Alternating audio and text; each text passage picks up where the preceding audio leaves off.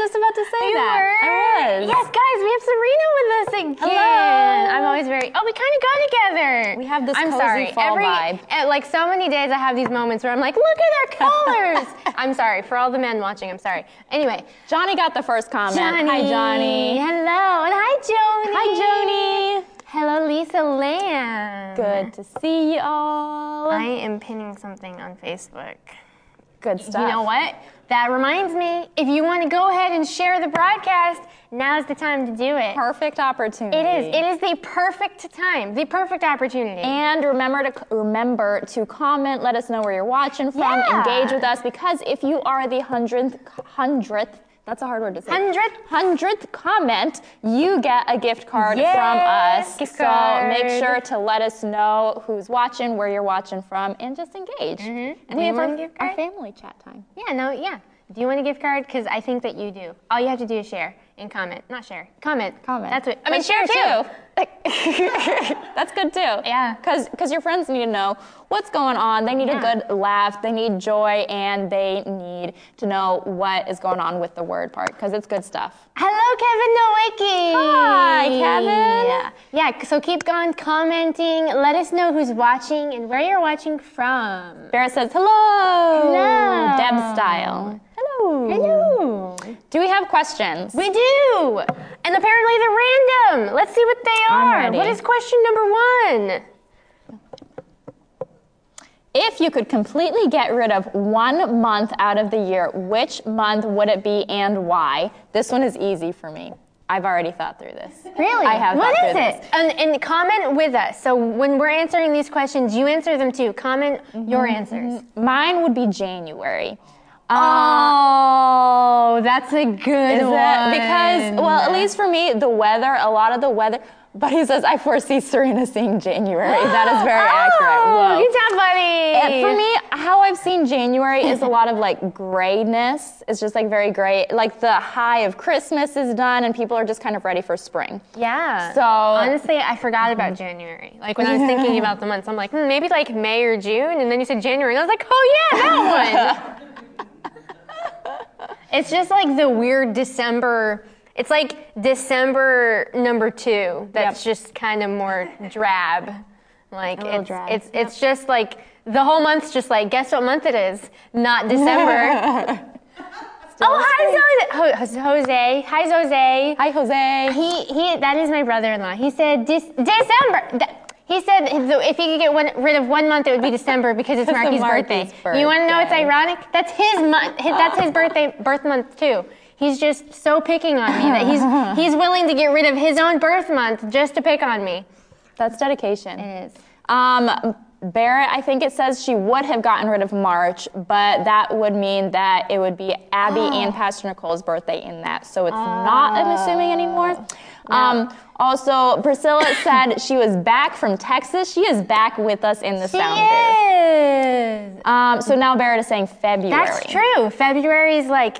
Guess what month it's not still? it's still not December. February. February is like January point two. And Valentine's Day isn't a huge holiday. It's no. Though it was mine and Buddy's first date ever, so kind of big ah. deal for us. Once I hit March, I'm like, okay, I'm, we, I like this month.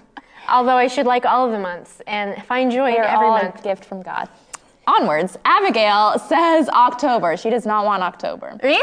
I could go without October, honestly. What? I don't all like the pumpkins and fun leaves and I stuff. could do that with September, but like October, I feel like is a lot of like when all the creepy Halloween decorations come out. I'm not a huge Oh fan of yeah, that. that's true. that's a good. Buddy said I would say August. Interesting. That is interesting. I like. I don't mind August. Yeah, I like August. Um, who was it? Johnny said February, I think. Uh, Kevin Nowicki says I love all months. That's a good answer. Um, uh, Abby says it just feels so far from Christmas. It all revolves around Christmas. William said, "Whoa, don't touch my month." Is that August? is that when his birthday is? October. I'm so sorry, William. So sorry. Oh. Rachel August. said I also say October. Wow! We got some October's and February seem to be the general consensus. Yeah. Interesting. August. I think we could all agree on January though. Like we already went there, but like, can we all agree on that January is like the worst? I'm sorry if your birthday is in January, but no, no. worst. Yes, We'll- we'll I'm getting yes. this. Yes. Okay. Question number two. Miss Jan says she loves all fall months. That's a good one. Okay, if your hometown was a food, what food would it be? You're welcome. Wow.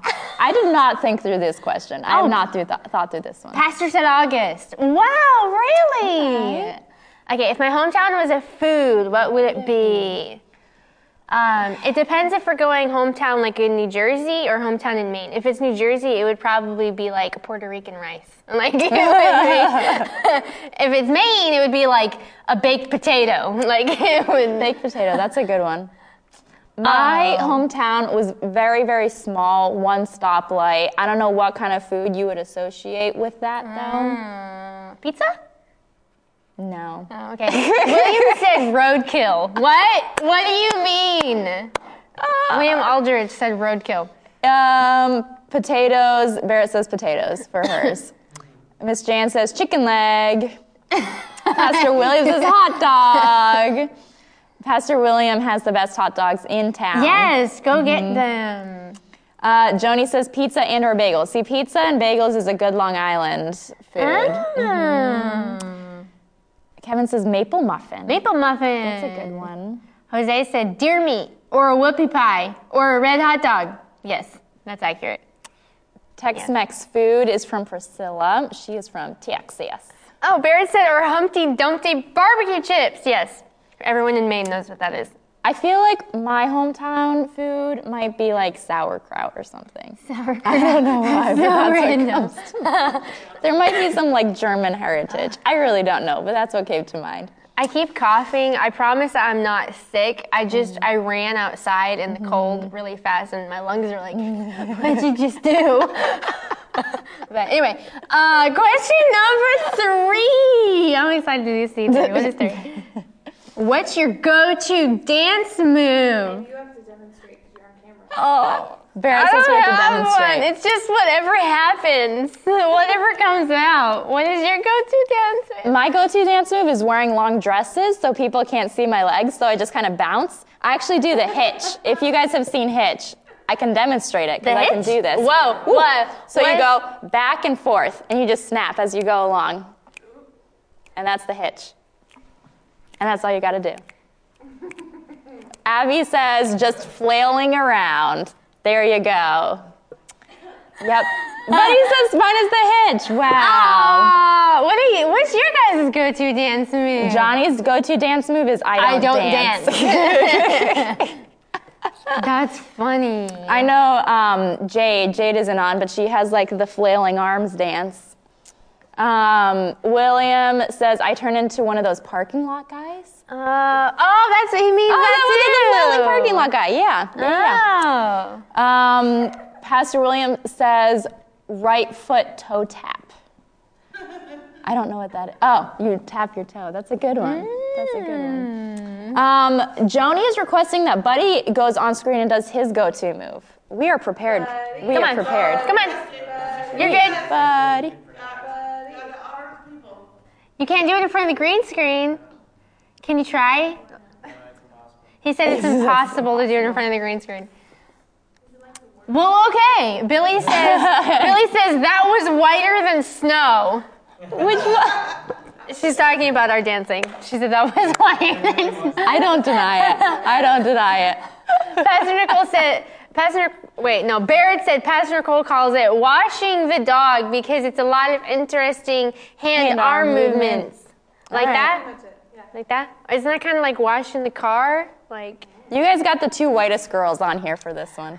Shannon says Carlton. That's a good one. That's something like that. Priscilla says the salsa. Oh. Jose said Marky should dance I too. did I my just dance. Did. I don't, what, do I have, what is my go-to dance? I don't think I have one. Rachel, what is it? Sometimes I dance in the car just to make her really uncomfortable. She says She I says don't have one. white. I just do anything. Anything that happens to my arms, I go with it. Next, we have a different question. All right. That was a weird question. what would be the silliest feature of your dream house? Silliest? Yep. Silliest Like a feature slide? of your dream house. An indoor slide? Oh, I was like a bay window. I know. That's so silly. That silly? might be a little far fetched.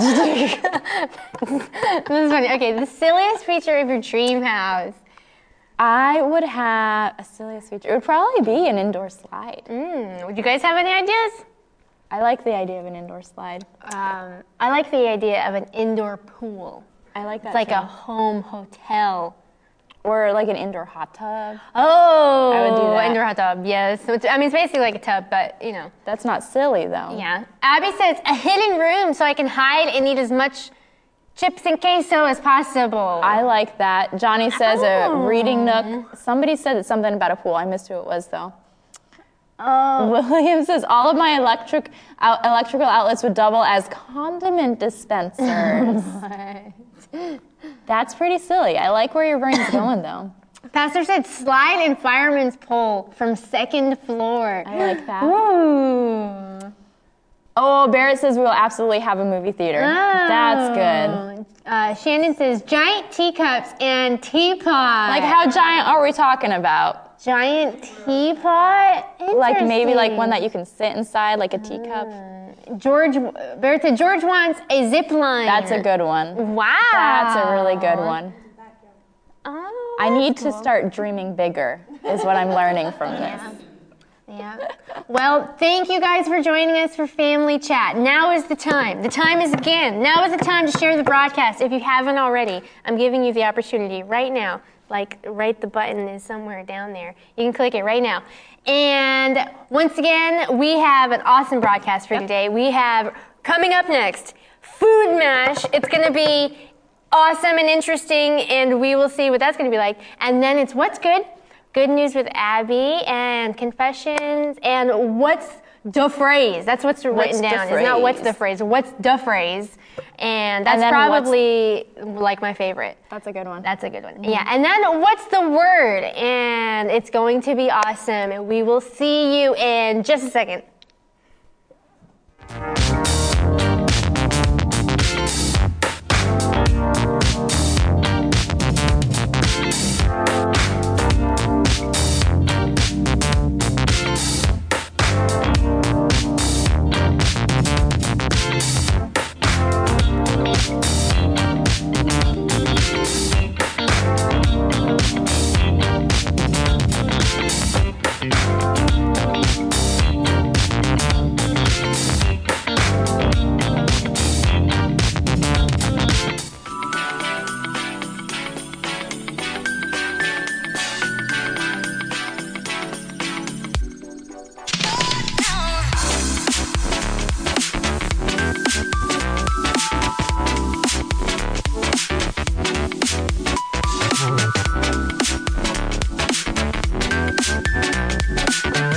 What's up, everyone? Welcome to Food Mash, which isn't really Food Mash anymore.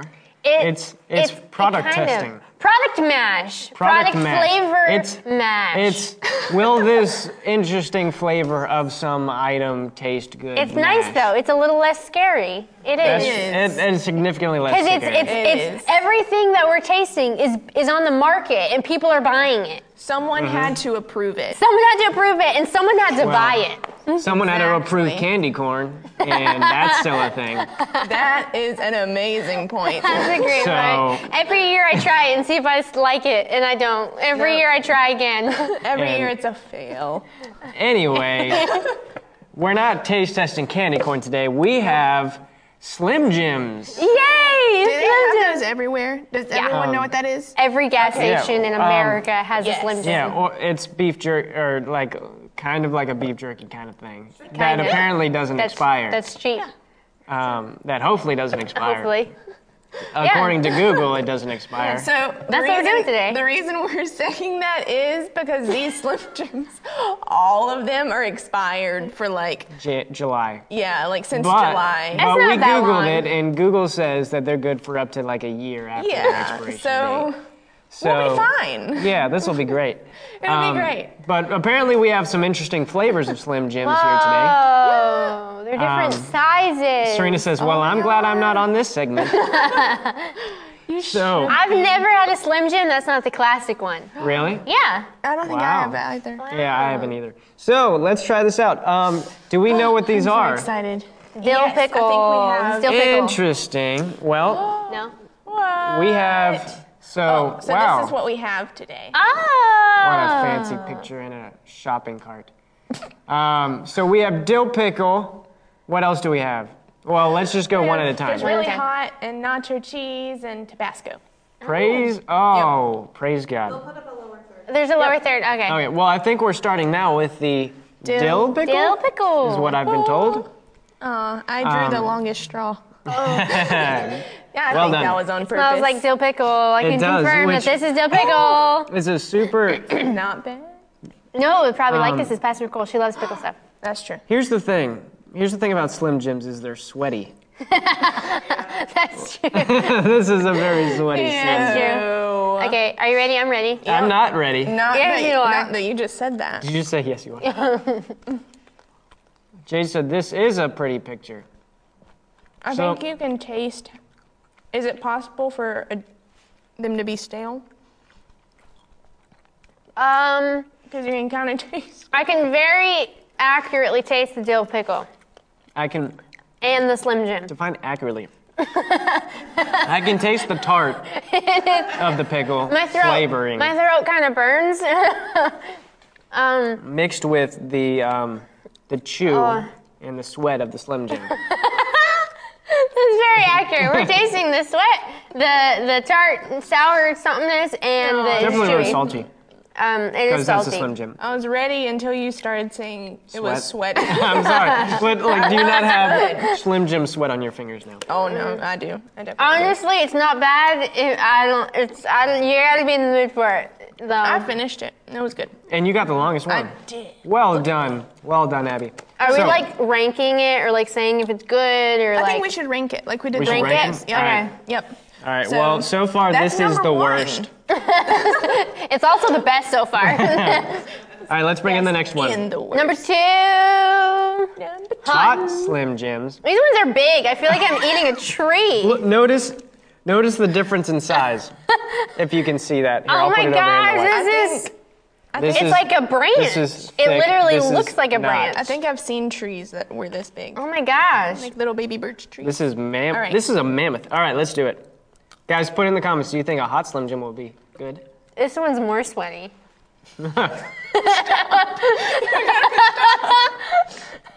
Honestly, oh, oh, it's just hit me. It like hit us all at the same time. wow! It just Um, keeps going. It, it- keeps coming. It tastes like a Slim Jim. So have you seen The Hobbit and the um the fire breathing dragon Mm-hmm. smell?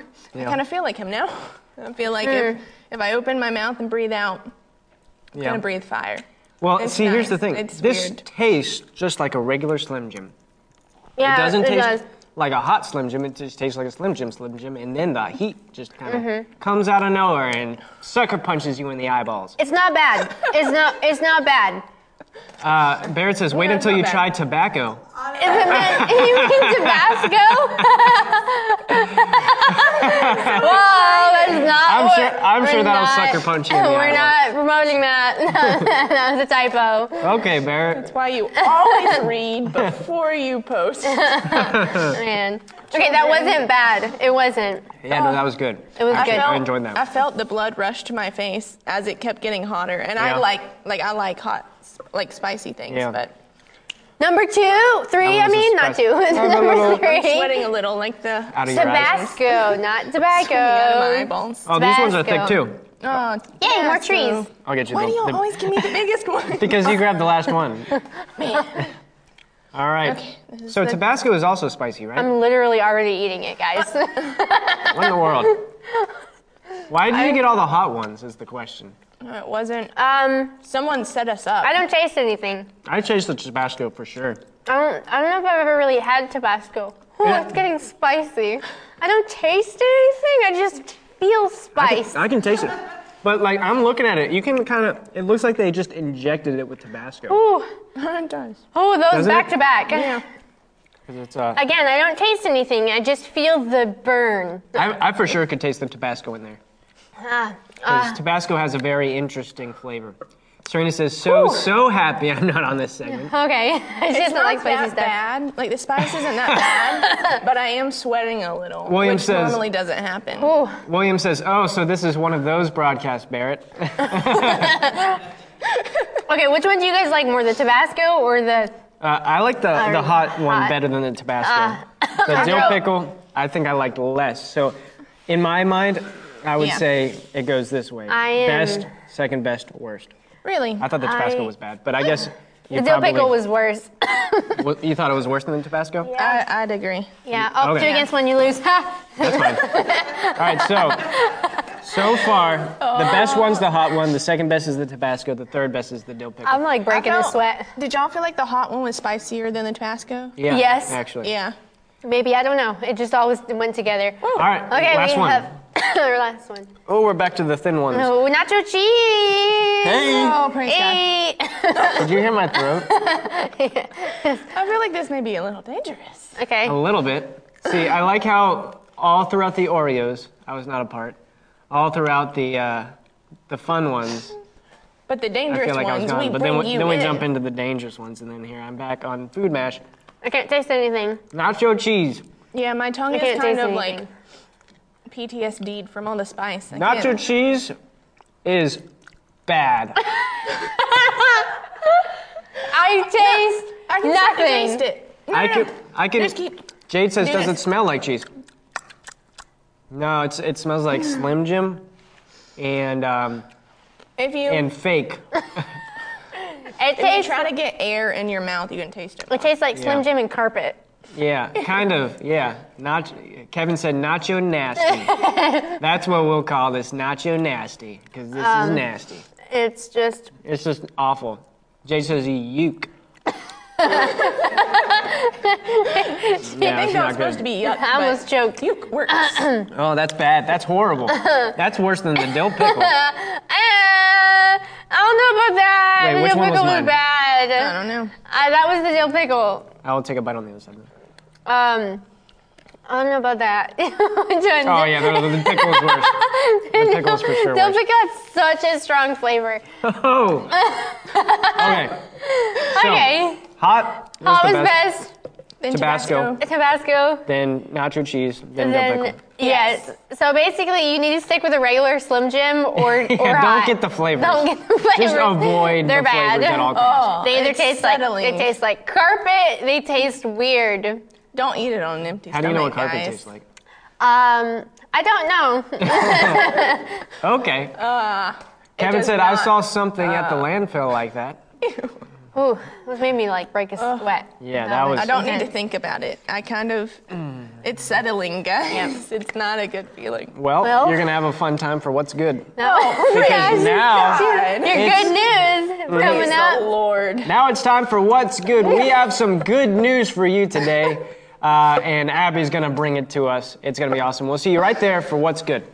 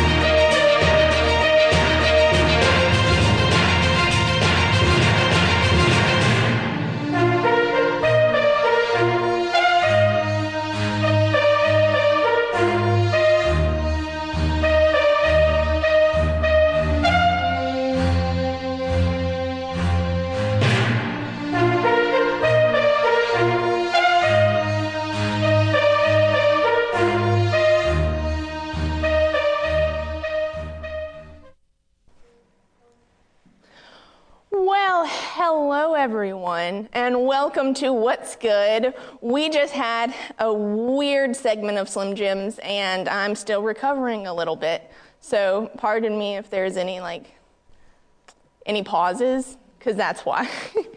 But we have some great news. First of all, we just had Thanksgiving. We just got to I just got to eat my biggest meal of the year and I am I still feel it a little bit. It's great. It was wonderful. But do you know what that means? Now that Thanksgiving is over, it's time to celebrate Christmas. Whoop whoop. We I'm so excited.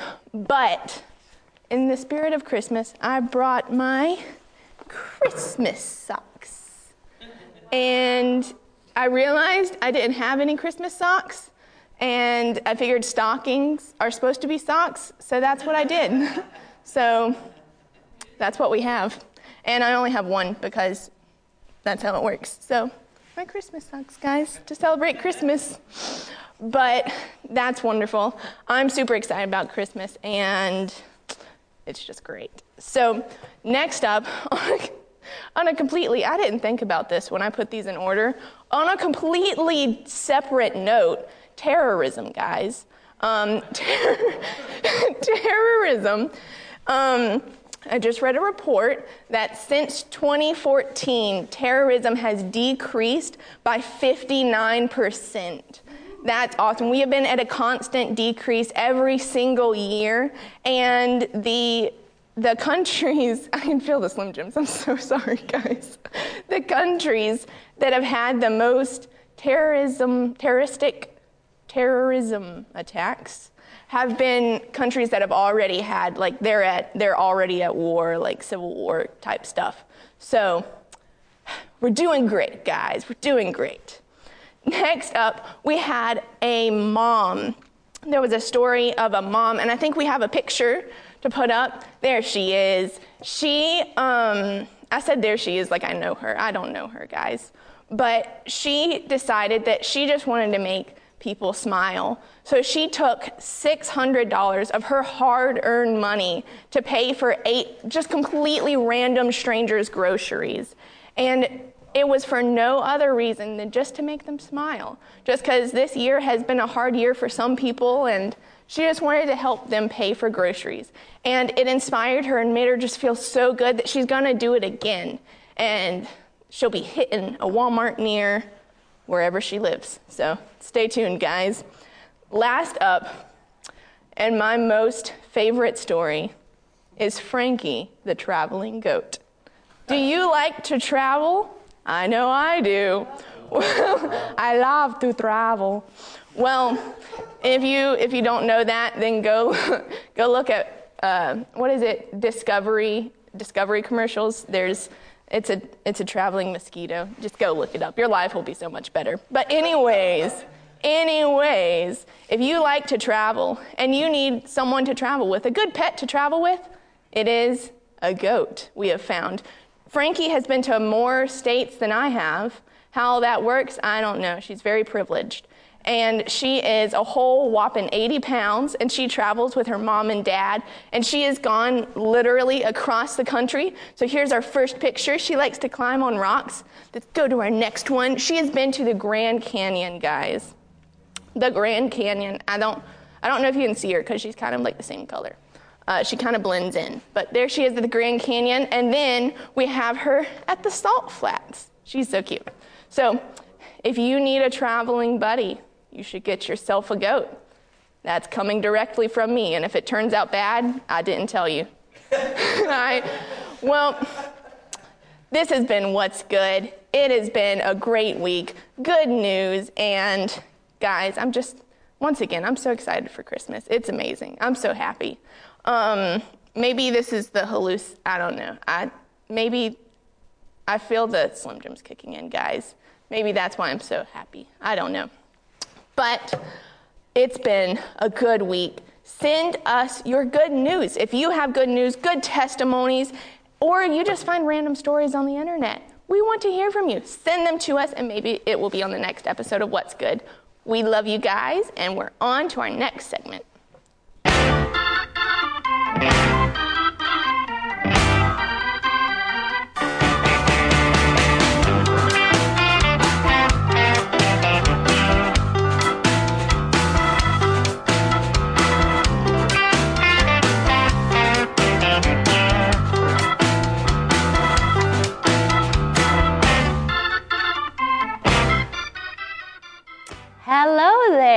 Welcome to Confessions. I love confessions because every one of the confessions that we have is based on the Word. And if you've listened to what anything that Pastor Brian has been saying lately, is that the Word works. So that is why we base all of our confessions in the Word. And today is Monday, so that means we get two confessions. And so before we start the first confessions, I want to read where we get our confessions from, and that's uh, this first one is from Ephesians 1 3, and it says, Blessed be the God and Father of our Lord Jesus Christ, who has blessed us with every spiritual blessing in the heavenly places in Christ. So if we can put up that first confession, we will say it together. We walk in the full manifestation of our inheritance in Christ. Amen. That is straight from the word, y'all.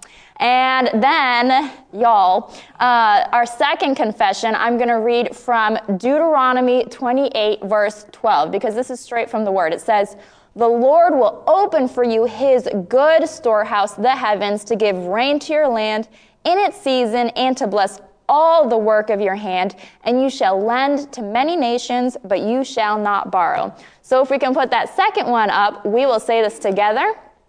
We are out of debt and carry a debt canceling anointing, and we flow in supernatural abundance for every good work. Amen. That is for you. You can say that over yourselves every day because that is God's word and His word works. All right, we'll see you guys.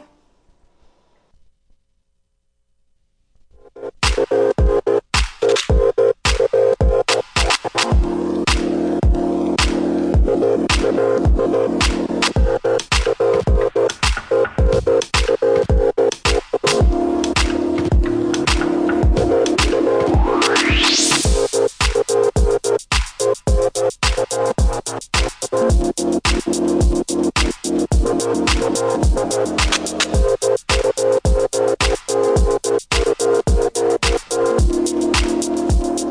up, guys? Hi. Welcome to What's the Phrase. I don't know why I'm inflecting my sentences like this, but you know. Well, guys, welcome to What's the Phrase. Uh, hey, guys, guess what? We just reached our 100th comment of the day. Yay! And guess who it is? It's Jade, Jade! Stallings. Good job, Well done, Jade. Jade. You got the 100th comment of the day. Good job. You know what that means? That means you get a gift card on us. Yep, look at you. Well done, Jade. All right, guys, now it's time for what's the phrase? I was literally expecting you to say, no, it's time for silly songs with Larry. part of the show where Larry comes out and sings. But it's part, it's, it's what's the phrase. A silly We're on what's the phrase. We're good. Everybody has a water buffalo? No. Um, so it's time for what's the phrase. Here's how this game goes. If you've ever heard of the game Mad Gab, um, that's basically what this is similar to. Um, but, oh, Whoa. we just entered into uh, Twilight darkness, I Zone. guess. wow, wow, wow. Fun. and All we're back. We're back. All right, so here's what's going on. All right, uh, we're going to put up a phrase on the screen. All right, and basically, when you read it, it's going to sound like uh, gibberish. But if you read it fast enough and say it in the right way, and you say it in the right way, it's going to be, uh, it's going to make a phrase, like a, a popular phrase or word or sentence or something like that. All Yeah. right. So, are we ready with our first phrase of the day? I'm ready. Remember, guys, I'm gonna I'm gonna read it out loud. Okay.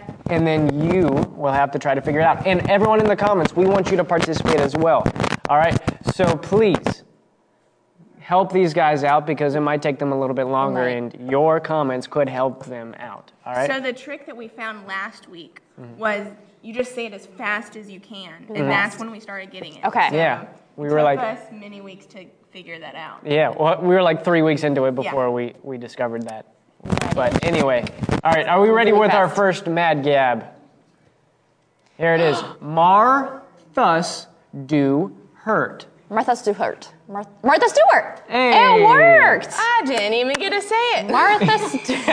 I, I was oh, just Oh, look, man. I was just looking, and your face was just Uh, this is not well looking good. done. All right, right now it's one right. point All right. Serena Got and zero points Abigail. You didn't have You to say it that loud. okay, guys, help. That was a good one. Okay. Next one. Hit, hobby, call, solve, few. His hobby calls to a few. It's, it's hobby calls a few. His hobby calls to a few. His hobby, his hobby calls a few. His So hobby few. calls a few. His hobby Come on, help us help us out in the comments. It's, his hobby, hobby calls a his few. hobby calls, I can't even say it. It's like a tongue twister too. His hobby calls All a because of you. Yes. Oh, It's all I like how you sang that. That was good. This is not That was songs. good. All right, well done. Well, now it's one to one. Hey, you guys are doing great. All right, let's put our next one up. I'm ready. Set bacon hinge ahoy. The bacon, Set bacon hinge ahoy. ahoy. The bacon hinge ahoy. Said bacon hinge. The bacon hinge ahoy. ahoy. The bacon. I feel like I'm speaking Asi- some Chinese or bacon Japanese. Hinge ahoy. The bacon hinge ahoy. Said bacon hinge ahoy. The bacon hinge ahoy. Yippee-yo. Why are you saying it like that? The bacon hinge ahoy. Said bacon hinge The bacon. The bacon hinge ahoy. ahoy. Said bacon- bacon hinge ahoy. Come on, guys, help us out in the The bacon hinge ahoy. Ahoy. Set bacon hinge ahoy. The Said bacon hinge ahoy. The bacon hinge ahoy. Guys, The bacon. what's going on? The bacon hinge ahoy. Said bacon hinge Set ahoy. bacon hinge ahoy. The All right, bacon. I'm gonna give you back. five seconds. The bacon hinge ahoy. Set back in Set back in history. history. Enjoy. Eh, Set back in joy. Set back in joy. She did not actually guess that. I would like to tell you that. Set back in That- joy. Sit back and enjoy. Sit back and enjoy. Yes. Oh. Sit back and enjoy. There you go. That was hard. Was it? That was very hard. That, that was the most difficult. All hmm. right. Well, let's ju- jump into our next one. Our next one of the day says this Heine Dairy Seat. Heine dairy seat. Heine dairy seat. I Dairy Seat. receipt. Hi. Heine. Oh, I need the receipt. there we go. I need a receipt. I. Oops. Oh, Oops. good job, guys. Oops. I need a receipt. we were so close to saying it. You thought we actually got it. Oh, that's good. She literally thought we already said it. and That's we- funny. But you had no idea what you were saying. We had no You idea what we idea were you were saying. So All right. There are different accents that help you. And Really? we thought it was British, but this one was not. British did not help with this one. Interesting. It was more like an Indian accent. yeah, that's true. Okay. Just well, try all the accents. I, so the scoring has gotten confusing now. I've lost count. Do either of us get that point? No, I'm just gonna say it's one to one. Okay. I was gonna say we could just compromise and I could get an extra point. Haha, that's, all that's good. not how compromise works. All right, I think we have one more. Let's put the last one up. Owl frayed hose hoss. Alfredo sauce. Alfredo, sauce. Hey. We can call that a ah. tie. I'll call that one a tie. Okay. Good Well, well done, everyone. We did it. You did Ooh. it. Look You at did it. that. All right. Well, hey guys, thank you for joining us for What's the Phrase. This was a lot of fun and a lot of just kind of mumbling. Alfredo a lot of sauce, gibberish. Alfredo sauce. I need a receipt. But guys, thank you for joining us. Now we're jumping into what's the word with Pastor and Barrett. We're start guys this week. We're starting a, a brand new uh, series of, of teachings on five life revelations, and today we're talking mm-hmm. about the most important revelation. Guys, so make sure you take these next few seconds, like and share the broadcast because we're talking about the most important revelation that you can have in your life. Literally. Wow. If we're talking about the most important revelation, you, people need to hear this. Yeah. You need to hear this. And, and someone on your friends list needs to hear this. So make sure you take some time, like and share this broadcast so that we can get this word out. But guys, we love you and we'll see you in just a second for What's the Word. Bye.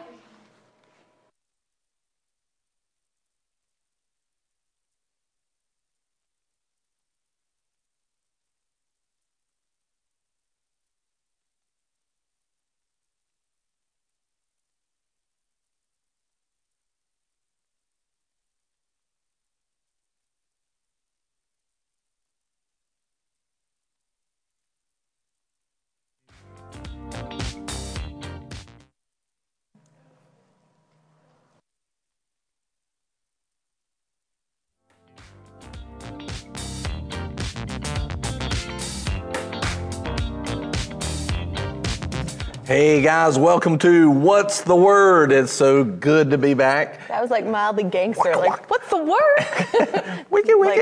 Like, white gangster, Barrett. It's cool. What's the word? And uh, we just praise God for you. If you haven't shared the broadcast already, do it. Share the broadcast. do it now. Quit playing. I like the deep authority. Like, did you feel that reverberating through your computer screen, your phone speaker? Like, there's authority Do in it. Do it. Do it. It's like uh, what is it? Shrek, uh, Shrek Three. Do the roar. Do the roar. Anytime you say Shrek, I just immediately think of the one that you say all the time. Which one? The I don't I don't remember what the word is, but yeah, the I love you, Daddy. I love you, Dad. That's the same. That's the same scene. Do the roar. Do the roar. I love you, Daddy. I've never seen Shrek 3, but I want to watch it just so I can you. get to the part that Pastor quotes all often. Yeah, that's. Uh, I think it's on Shrek Three, so we may not use these. I just wanted you to have them in case you I appreciate it. It's like So- souvenirs from the service. Yeah. I like them. I like going You back have something to take home with you. It's So, true. Where is everybody watching from? Put it in the comments right now. Quit playing. Get on it. Jeez. Bum, uh, uh, uh, bum, bum, bum, bum. Jump on it. Jump. That's a great song. I know. I, I mean, like the beat to that. Plus, that's like the one dance I can do because you can't really mess it up. You're just like, and then jumping and spinning. Like it's not, it's not a hard one. I'm not doing it on camera right now because it shouldn't be videotaped when I do it. But Will somebody turn that screen so we can see it, please? Serena says she's watching an Albemarle with a very Hello, flag. Serena. Hello, Serena. Albemarle, North Carolina, USA. Priscilla says, I'm in Albemarle. I came back. It's Yay. Good we, to see you. We missed Prill last week. Like We did. Prilla, Prilla's laugh that she has in the sound booth, like it, it is. It's Yeah. it was very missed last week. We're glad she's back. Amen. Welcome back, Priscilla. Are y'all having a good Monday? Welcome back, welcome back, welcome back. That is before your time. Yep. As George says, that would be pre Barrett. Kevin says he is on the way to Uwari Point. That's a very interesting way. You missed the WH in there, but Uwari? we got the point. it works though. The Uwari Point. Thank you. It was on an Applebee's commercial. The welcome. Really? William says, I'm watching from my own home. It was uh, somewhere before the Applebee's commercial. I believe it was probably before Applebee's was invented. Welcome back, welcome back, Kotter. Um, I'm watching from my own home. You already said that. Pastor Nicole did. Yeah. Well, that's what William said. And then Priscilla says, only folks above 40 know that tune. Yeah, I'm, I'm not above 40, so. Johnny, we're walking around Walmart, Johnny's off work this week. masked or unmasked, because they got crazy with it last week. I found a Walmart that did not uh, cause us to be masked. I'll tell you later because I don't want to, you know, blast it on the internet. I'll tell you later.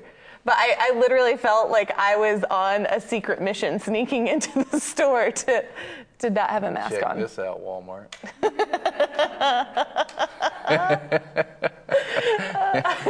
I've never felt so rebellious Christmas shopping ever.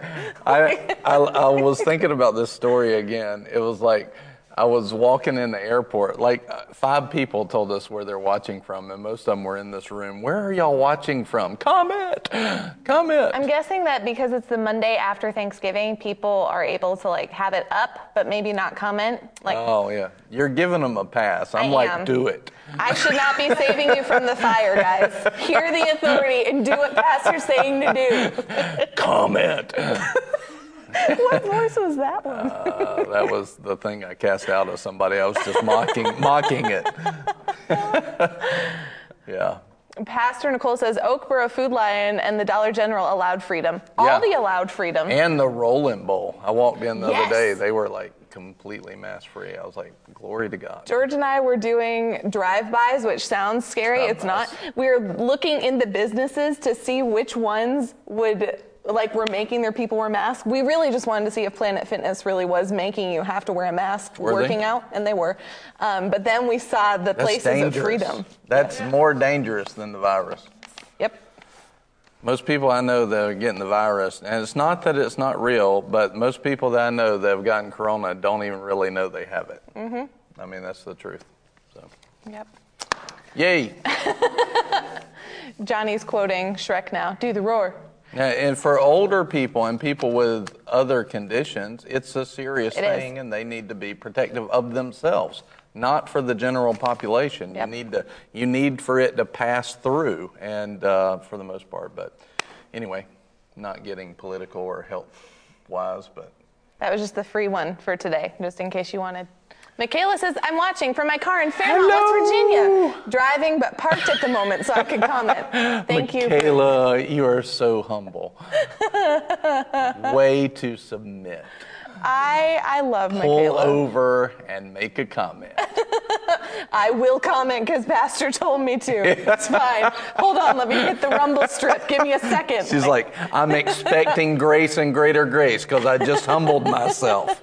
this could be the best drive ever. Yeah. Uh, Hey, so before we jump in, uh, I want to tell the story about the rebel guy. But uh, before we jump in, let me tell you what we're talking about today is probably, in my opinion, Yeah. the most important revelation for a Christian ever. Yeah. Um, I, I've spent years on this now, and I've not found a more important revelation. Uh, you need to hear this. You need uh, to share it because Yeah. other people need to hear it. Uh, everything hinges on this Mm-hmm. after, as a Christian. And I'm going to tell you why this series came up five revelations for life uh, and for an abundant life, for overflowing life. I'm going to tell you why it came up, but that's getting ready uh, to come on. So, anyway. yeah. As soon as you titled it like the most important revelation, I had I had no doubt what we were talking Yeah. about because it is. Yeah. It's huge. Yeah. It's huge. Well, you were here when the Lord gave it, Yeah. Mm-hmm. and it changed everything. So, yep. It, it really did. Michaela is laughing and she's putting some praise hands up at the fact that she will be receiving today. And your mom is watching from Raeford. Your mom. Your mom bought me soda, like the, the my Oh, favorite soda. The She's- cranberry garbage. Yeah, the cranberry greatness. I think that was the G word that was meant. Um, yes, she gave it to me on Thanksgiving, but it was a surprise. So George didn't give it to me till I got home. I was all excited, but you That's were not funny. a fan. No, I did. I was. I was done with it. I was done. Yeah, I liked it. I it obviously I liked it. I said it's my favorite, but yeah, I think it's a good one. Yeah. The cranberry garbage. Serena's laughing. Yeah. It was. I didn't enjoy it. Could you tell? No, if you could be stronger with the opinion that you're yeah. conveying, it helps. I kind of am in a mood today. I can see that. Yeah. I'm deciding whether or not I'm supposed to bring levity to help the people, or if I'm just supposed to let it roll. It's, a, it's an interesting line to be. These are always fun moments. There, it's like, what's going to happen? I don't know. I'm not sure. This could go one way or the other, and we're not sure which way it's going to go. Your prayers will determine it, guys. what, what are you expecting for today? Apparently, I went for the levity. Johnny said, just flow.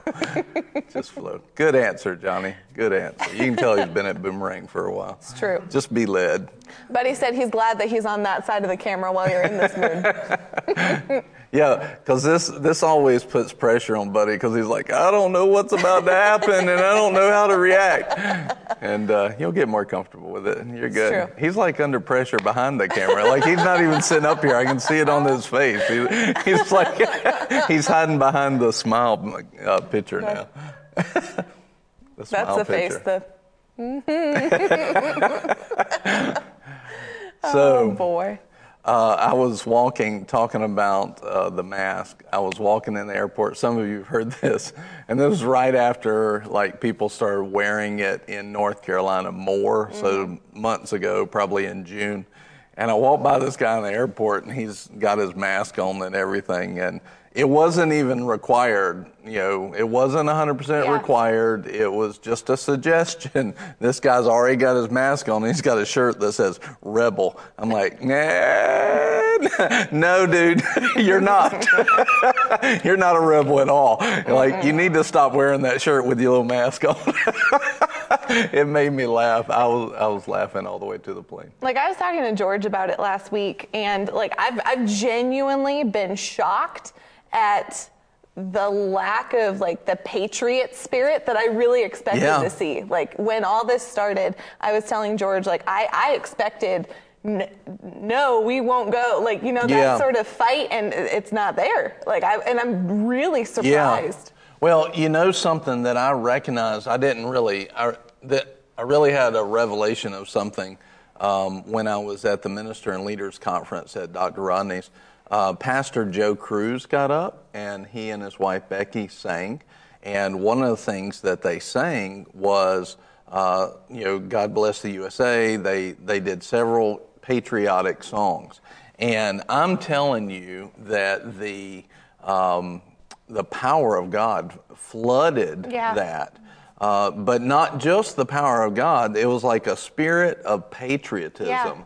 That hit that place. And it, I started crying immediately. And what I realized was, I've not felt this patriotism like this in a long, long time. Yeah. And what's been over the last few years, uh, the patriotism has been graded away. And, um, you know, I just didn't realize how much, you know, patriotism in itself, ultimately, we should be more uh, submitted to the kingdom of God as Christians than anything else. But patriotism for your country is not a bad thing unless it supersedes what God is telling you to do. And uh, then anything that supersedes what God is telling you to do is not a good thing. But um, I was sitting there, I was like, we've lost this Yeah. as a country. And it's really been graded on, and, and I'm really excited to see it come back. It needs to come back. It's part, it truly is part of what makes America great. And um, the globalist agenda is basically trying to strip that because as long as America is patriotic, and believes in itself, they can't have a globalist, like one world government. Yeah. So it stands in the way. So they've been eroding that over a period of years. And um, it's just, you know, it's not, you know, that's just logic. That's, they have an agenda. And, you know, uh, I believe that God founded this country uh, to help be a light. And by them doing that, it takes away part of that light. And uh, but I was so happy to feel that again. I hadn't felt that in such a long time. I literally was sitting there crying. Yeah. And uh, it's the most patriotic I've felt in years and years, and it was really cool. So, anyway, it's um, it's good. That's a good thing, especially when a country is founded on God. If a country is not founded on God, then patriotism for that country can be a bad thing because the patriotism supports whatever the country is founded on. And when we're a nation founded for God and under God, um, that's a great thing. Patriotism is a good thing, and the devil would want to come against that because he wants to, you know, come against those foundations. So, Yeah.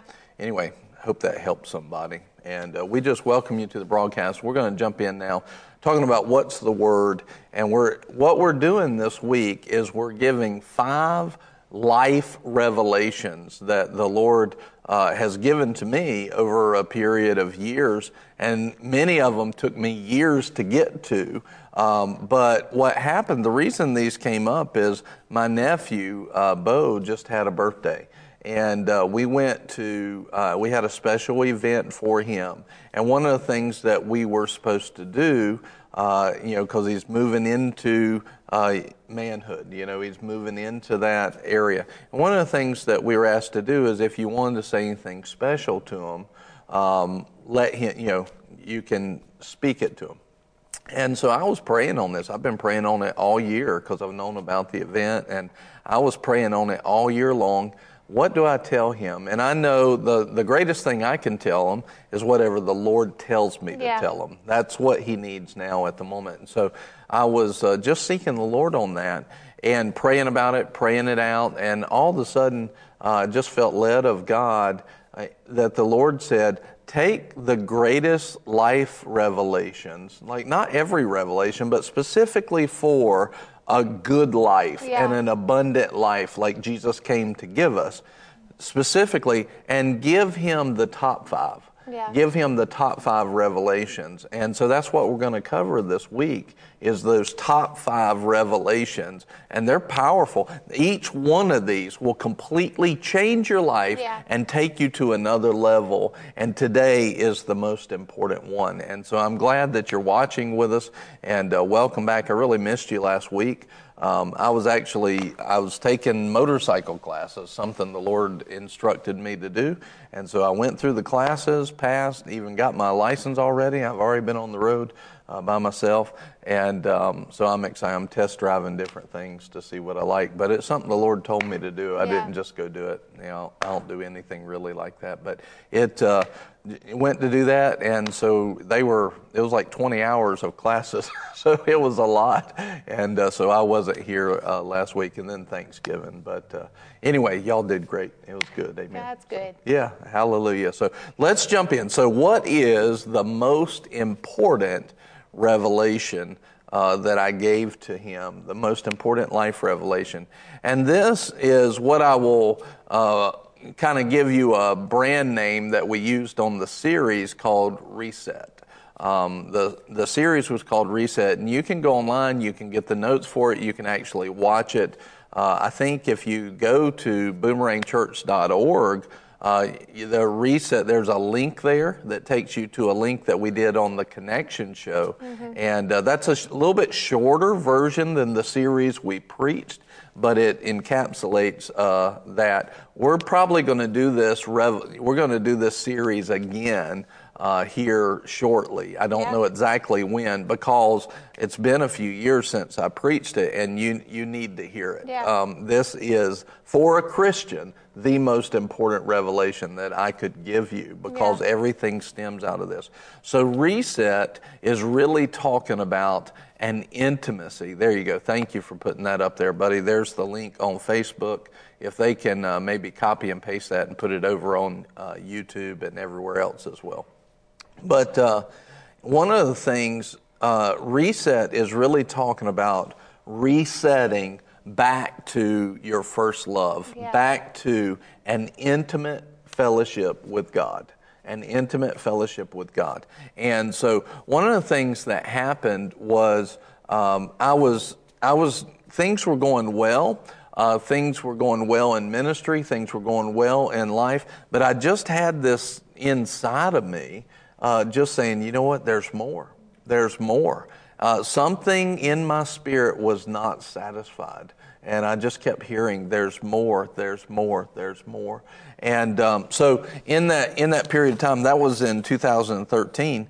And uh, then the Lord spoke this to me. Uh, because I would say my focus as a pastor in 2013 was, you know, let me preach the best that I can.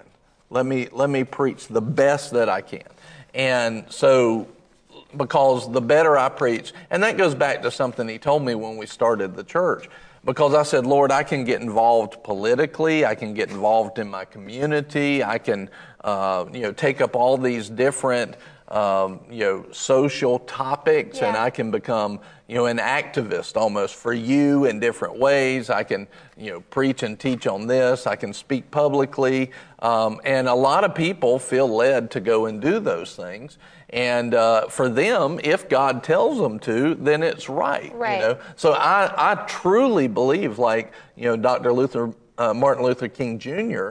Um, I truly believe God had him become and speak as a public figure to help bring a country fully Yeah. into healing, and he was anointed to do that. He was anointed to do that. Uh, but a lot of people try to be him without the word. Right. Right? They try to do things like that without a word from God or direction. And uh, when I, we first started the church, I said, Lord, what do you want me to do? He said, preach the word. You know, everything came back to just preach the word. Pre- Brian, preach the word. And so that was my, you know, that was what he told me to do. So what am I doing? I'm seeking to preach the word to the best of our ability. You know, to the best of our ability. Let me preach the word. So that was a good thing to do.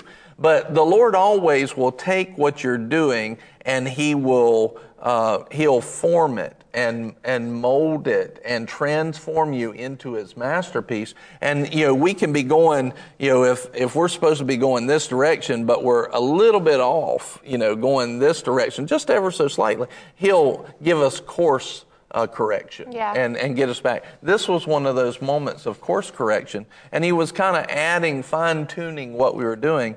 And I just had this in my spirit. There's more. Lord, what is this? What is this more? And he said, he said to me, You can have the best preaching in the world, but without fellowship, you really don't have anything. So, in other words, all preaching is designed to take people into a greater fellowship with Yeah. God. In other words, become uh, more uh, enveloped in the presence of God. All preaching is designed to take us into His presence. Because if you think about it, it, you know, if we come into the presence of God, we, what are we missing? What are we lacking in His presence? Nothing. And so that intimate fellowship with His presence is where everything stems from. Right. And then he took me into John 3:16. And John 3:16, you know, most people know it. You know, uh, for God so loved the world that he gave his only begotten Son, that whoever believes on him should not perish but have eternal life, right? And um, when I, I was reading through that for something, and I was just looking at it, and I just had the Holy Spirit go, just kind of highlight those words, eternal life. And, uh, and, and I heard the Lord say, What is that? And, and I went, Well, we live eternally. Yeah, and uh, I, you know, you know, it's kind of like the Lord's like, no, that's not it. That's not everything. You know, that's not. Yeah. And he was like, what is that? And and my thought was, and and kind of I think the Holy Ghost prodded me. Wouldn't it be nice if the Bible said this is eternal life and then gave the definition? and uh, You know God. I was like, yeah, that would be great. And then he, li- he literally led me to John seventeen three. 3. And uh, let, me, let me read that to you. So just so I can give it to you exactly. So John 17, 3. So if you think about it before we get there, what was the end game? What was the major point behind everything that Jesus did? Coming to earth, becoming a man. What was everything that he did? Dying on the cross, being tortured, coming back to life. What was his end game?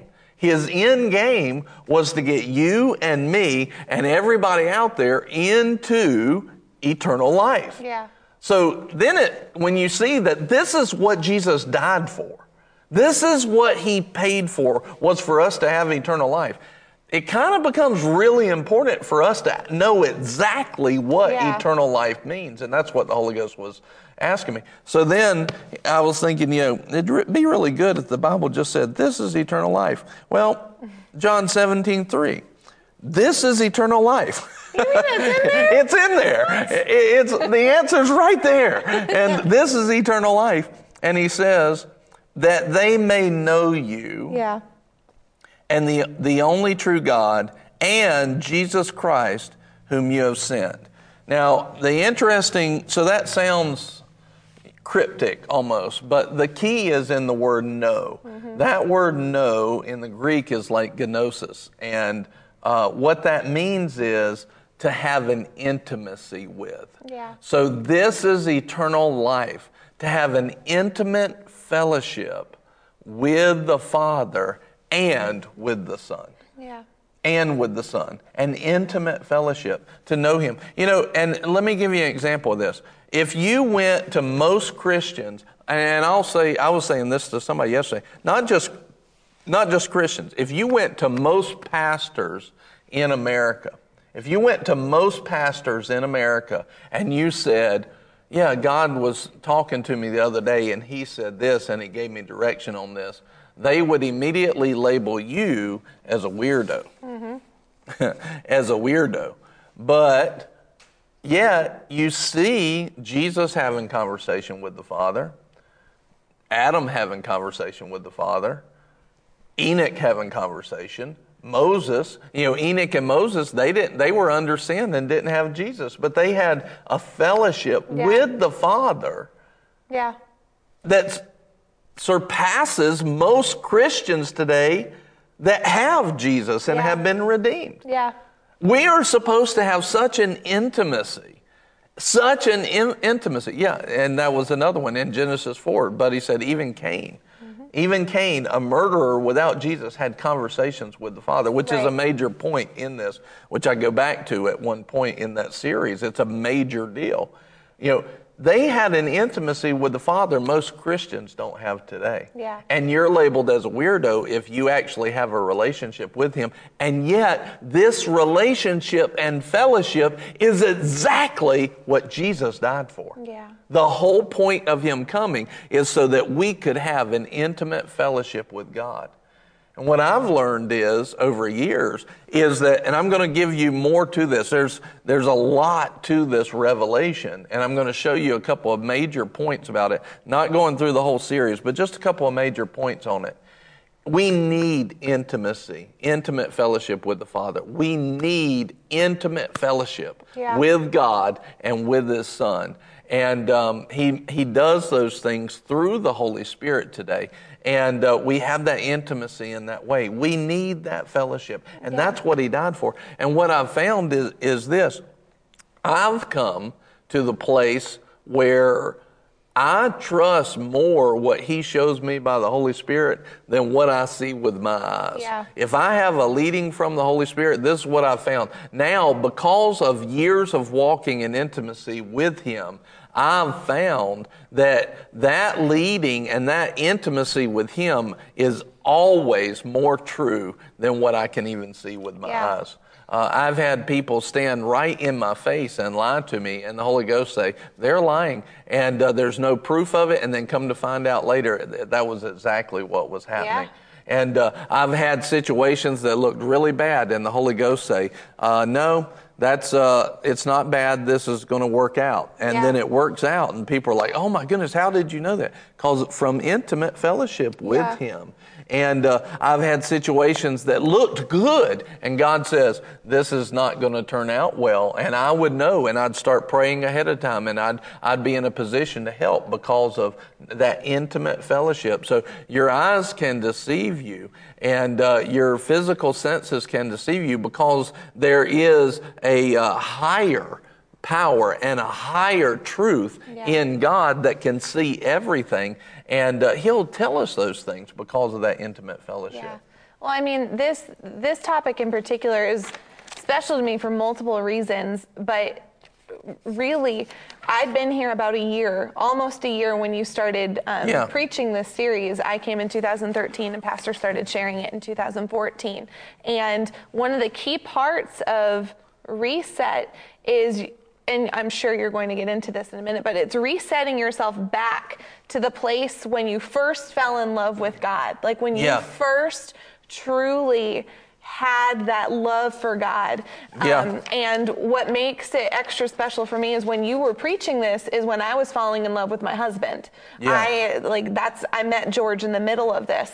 And so for me, it's it's different for me because I, I imagine I remember the moment when George first told me he loved me and like you you could have told me the worst news ever and I still would have been like but Yeah. George loves me like it's good I don't care that the house is on fire George loves me like I He remember loves me. I remember the he day. really loves me.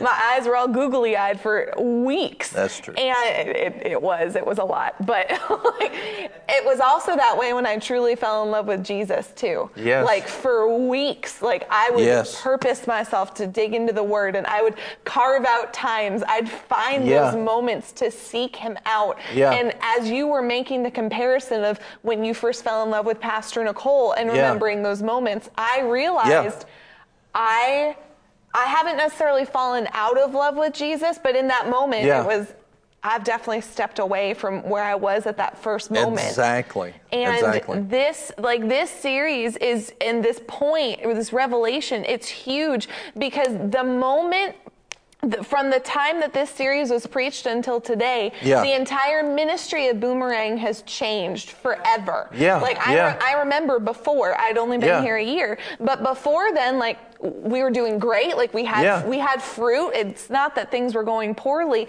but the moment this revelation hit, Yes. everything in the ministry changed. Everything for the people who Yeah. received it, their lives changed. Yeah. And it's it is such a key to walking in the normalcy of God, what God calls normal. And it's something that the enemy wants to try and deceive you from. That, like you were saying, Yeah. people think you're crazy if you say, Well, I talked to Yeah. God today. and yet, that's normal. exactly what God wants to be normal in your life. He wants to have an intimacy with you. He desires Yeah. you. Why did the veil get torn when Jesus died? Because the separation between us and May, or between us and God, was forever wrenched in two. Yeah. We had freedom, and that it's there for us. And if the enemy can keep us ignorant of that Yeah. fact, then he's going to block the power and the love and the wholeness that we're designed to walk in. Yeah, yeah.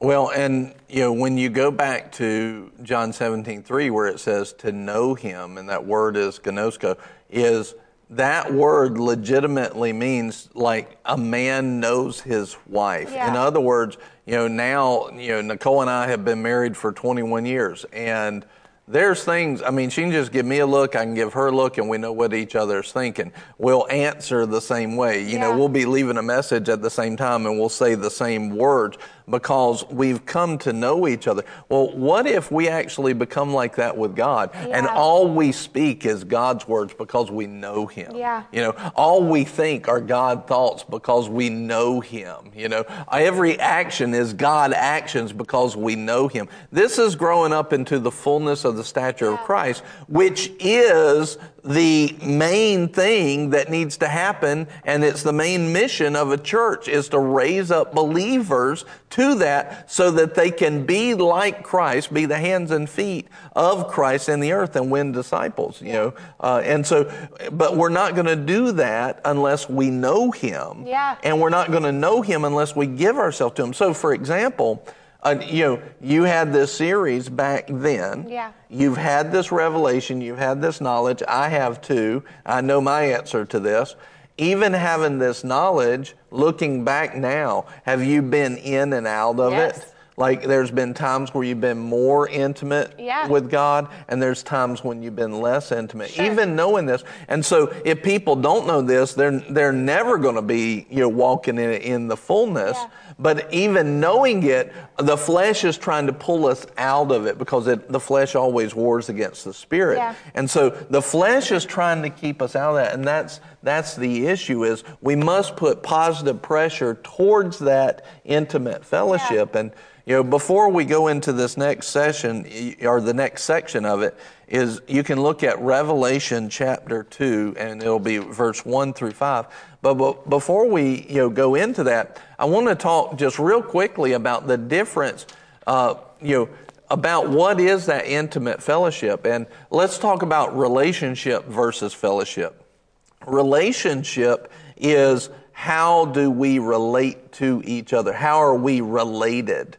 Fellowship is do we hang out? Right. So, for example, uh, the, what the Lord gave me was on like my birth certificate. On my birth certificate is listed a blank for you know father and mother, and no matter what I do, you know, Roger will always be my father and Jan will always be my mother, right? I, that's never going to change. I don't care if we get along or not. Yeah. I don't care if we like each other or not. They're my father and mother, whether I like it or not. Right. That's how I came into being. Our relationship is father and mother and son, Mm-hmm. right? But fellowship means that we actually hang out together. We talk right? We get to know each other. So I don't just want relationship with God. Many Christians have relationship Right. with God. Very few have intimate fellowship with Him.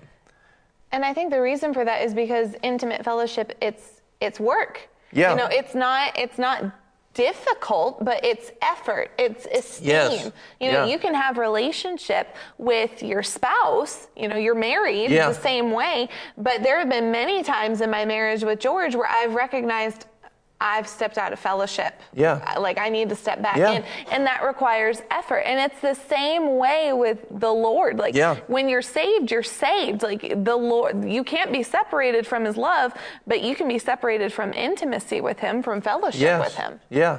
And and we need we are designed to be abide Yeah. in him and him to abide in us. We are designed for intimate fellowship, not just relationship. You can feel it when you're yeah. not. Yeah, we and and that's part of what we were talking about yesterday is like you just feel like something's off. A lot of times that's because there's no intimacy with the Father. Uh, not every time, but uh, a lot of times that's what it is. It, it can be an attack or different things. But here, what will solve the attack?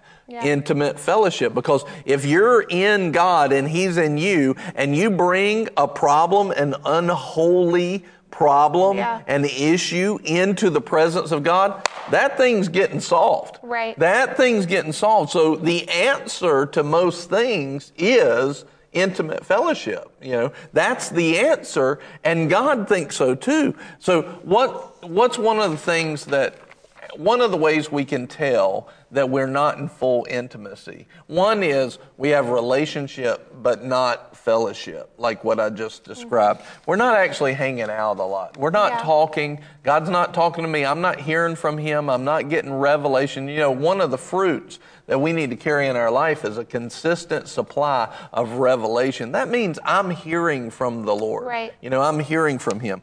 Another thing uh, that I wrote down three proofs of fellowship, of a reset, what we're calling a reset fellowship, is the presence of God, my prayers are answered, and I proclaim Him. You know, and if these things aren't happening, then we don't have intimacy. Of all three of them. So, in other words, when I start to carry the, and when I get in intimate fellowship, I remember when we were dating, Nicole and I, um, I think it was like our first or second date. She came over to my house and we watched a movie. And uh, she had on some kind of perfume.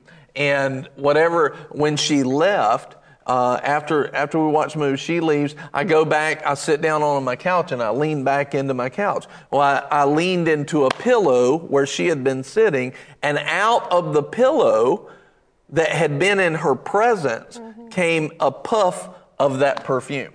And I was like, and then I just like got a big old goofy smile on my face because it made me think of her and everything. And but why did that in her presence? It captured her the essence of who she was. So we should have the presence of God that's on us. When we walk into a building or walk into a place, there should be a presence on us. You know, um, the other the other day. Uh, I had a, I had a moment actually Saturday of this. The Lord literally Saturday, and I, I'm not going to get into the details, but He said, "I want you to go and stand next to this person." Right? And I said, okay. And I, and I, cause I know what he's talking about.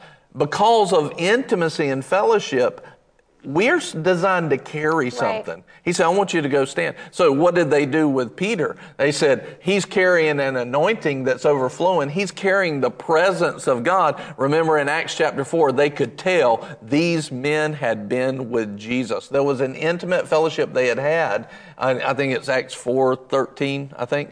And uh, he said these men could tell that they had been with Jesus. Yeah. Even though they were uneducated, they were carrying something. They were a carrier of the presence of the Son of God. They were a carrier uh, who was a carrier of the presence of the Father, right? Yeah. And uh, so they could tell. Well, Peter was, and they said they lined up beds within distance of his shadow because he was carrying something. He was carrying an anointing, a favor. An intimate fellowship will start to have an anointing to come into you. You know, uh, sitting here today is Daryl. He's been coming to the church the last couple of weeks. And he's, he told me yesterday, he said, I love it when you pray for me. He's like, I just feel the, the stuff. See, that's not just me. Right. That's the presence of God flowing through to him. But we're designed to carry it as a light into the world, Yeah. but it only comes through intimate fellowship, Right. right? And so here, when we get in his presence, things change. So I, you know, the other day, the Lord tells me, we believe, you know, we're supposed to be the reason business goes up in an area, right? Favor comes on an area because of believers that are carrying the presence because they're in intimate fellowship. We believe for years when we go into a restaurant, their business, people come in because we're there. Yeah. And we've watched that. And one of the greatest moments of it was, uh, and this comes through fellowship and Right. comes through the favor. He says, I, through you, the gospel in, in Galatians 3 8, through you, I will bless every people group because you're blessed to be a blessing. You have the blessing of Abraham.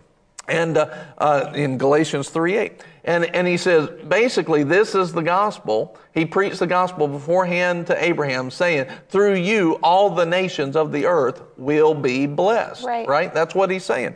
And he's saying, look, I'm going to bless you, and your job is to carry that blessing and even let people that don't know me be blessed so that you can point to me Right. right and so one time we were in traveling it was like 2.30 in the afternoon. After lunchtime it wasn't supper yet. We walk into this restaurant there's one other customer in there. By the time we left there were like four seats left in the restaurant. Yeah. i mean it filled up at 2.30 in the afternoon like this wave of favor came in there. And it was right when we were actively believing for that. I was like look at this you know? Yeah. that's the way it's supposed to work because believers and Christians are in intimate fellowship. Now, here's the other thing. Um, and so the other day, the Lord says, Go and stand by this person. I knew what he was doing, and, and I started praying in the Holy Ghost. Well, we were, we were standing there. There was a raffle going on for a motorcycle, right? It was a raffle. It was like a, it was at least over $13,000 brand new motorcycle. And uh, the Lord said, Pray for him to win.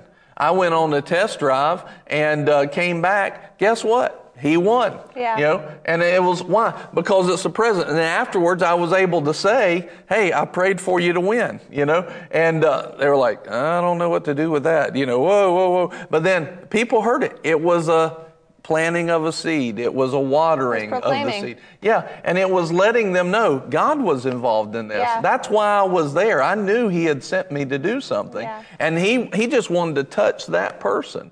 And God said, "Go stand next to him and pray for them to win." And then I, I come back an hour later, and they had won. You know, that's His presence. His presence will be a symptom of intimate fellowship. The other thing is your prayers will be answered. He says very clearly that when you pray, you're supposed to have all of your prayers answered. Yep. It's very clear for a believer. How many people though are praying and they're not getting their prayers answered? Or heard. or heard yeah because there's a reason they won't you know some i've heard people say well he hears all your prayers no that's not true the bible says opposite of that now some people i know what they're saying in that is like he's aware of it because he's omniscient but the prayer that's outside of faith the prayer with a bad conscience the prayer without forgiveness those things aren't heard in that way and Yeah. it blocks it blocks it but in intimate fellowship you know, think about this. If, if you're Jesus today and I'm sitting here, when I'm in the presence and in intimate fellowship with God and you're sitting right beside me, am I going to want to ask some silly prayer that's outside of the Word? So, first thing is my prayers become accountable, right? So, I'm not asking some silly thing, fleshly prayer that I would have asked in another way. No, I'm gonna, I'm gonna actually pray something that God cares about, you know, that God's into, right? The second thing is because you're sitting here, I'm in your presence, I'm in intimate fellowship. I would be, because if Jesus was sitting right here, I would be like, man, this is going to happen. Jesus is here. Yeah. Jesus is right here. I'm praying. He's right here. This is happening. My faith goes to another level. Why? Because of fellowship, intimacy, right? So, uh, first thing is his presence. Second thing is prayers are answered. The third thing is when you're in intimate fellowship, it's like, could you stop when you were first dating George and he told you that he loved you? Could you stop talking about George? No. No, I can tell you no. That's all she talked about. Why? Because I tried to do it so subtly too. that first love Yeah. caused you to proclaim. Yeah. His presence, prayers, and a proclaiming. Yeah. You know, see, that's part of you look at it in the church in America today. The whole church for as a whole has not been proclaiming because they've had no intimate fellowship with God. But when you get an intimate fellowship with God and His presence starts to saturate you and the prayers start to happen, Yeah. all of a sudden you can't help but let me tell you about God. Let me tell you about these things. yeah. Well, and what what come what comes up to me is And in a second, Keep that. In a second, I'm going to tell you why this is the most important revelation, one, and I'm going to tell you what it'll do for you. Yeah. I what comes up to you don't have to wait until you're cleaned up. You know, that's part of what being in the presence of God does. So many people don't feel worthy to be in the presence of God or even pursue intimacy with him because it's like if God only knew, he does know. Yeah. he knows all your stuff.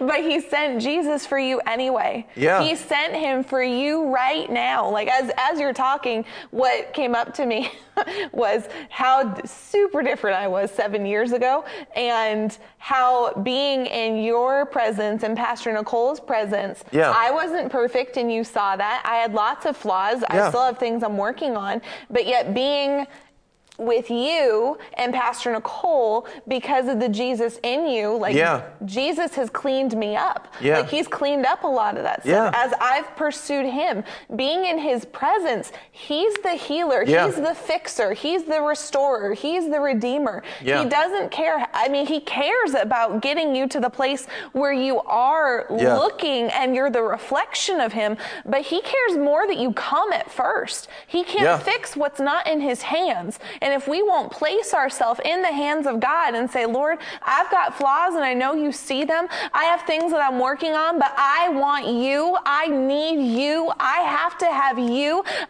I Yeah. want you. Like when those start coming out, that's when God Yeah. can then start bringing his the healing Yeah. power of his word. He can start washing us with Yes. the water of the word. The fire of God comes in and burns out that stuff that was never meant to be there in the first place, but it comes first through Yes. us placing ourselves willingly in his hands and saying, I, I will not fear Yeah. intimacy with you. Yeah. That's really what it's been in the body of Christ is a fear or a lack of knowledge. Either way, that fear, it's got to go because Yeah. when you recognize that the power of God was meant to save you and heal you and make you look like Jesus, talk Yes. like Jesus, smell like Jesus, think like Jesus, act like Jesus, when you realize that's what it's for, you're not going to fear it. Yeah. You're going to Yeah. pursue it with everything you've got. That's right.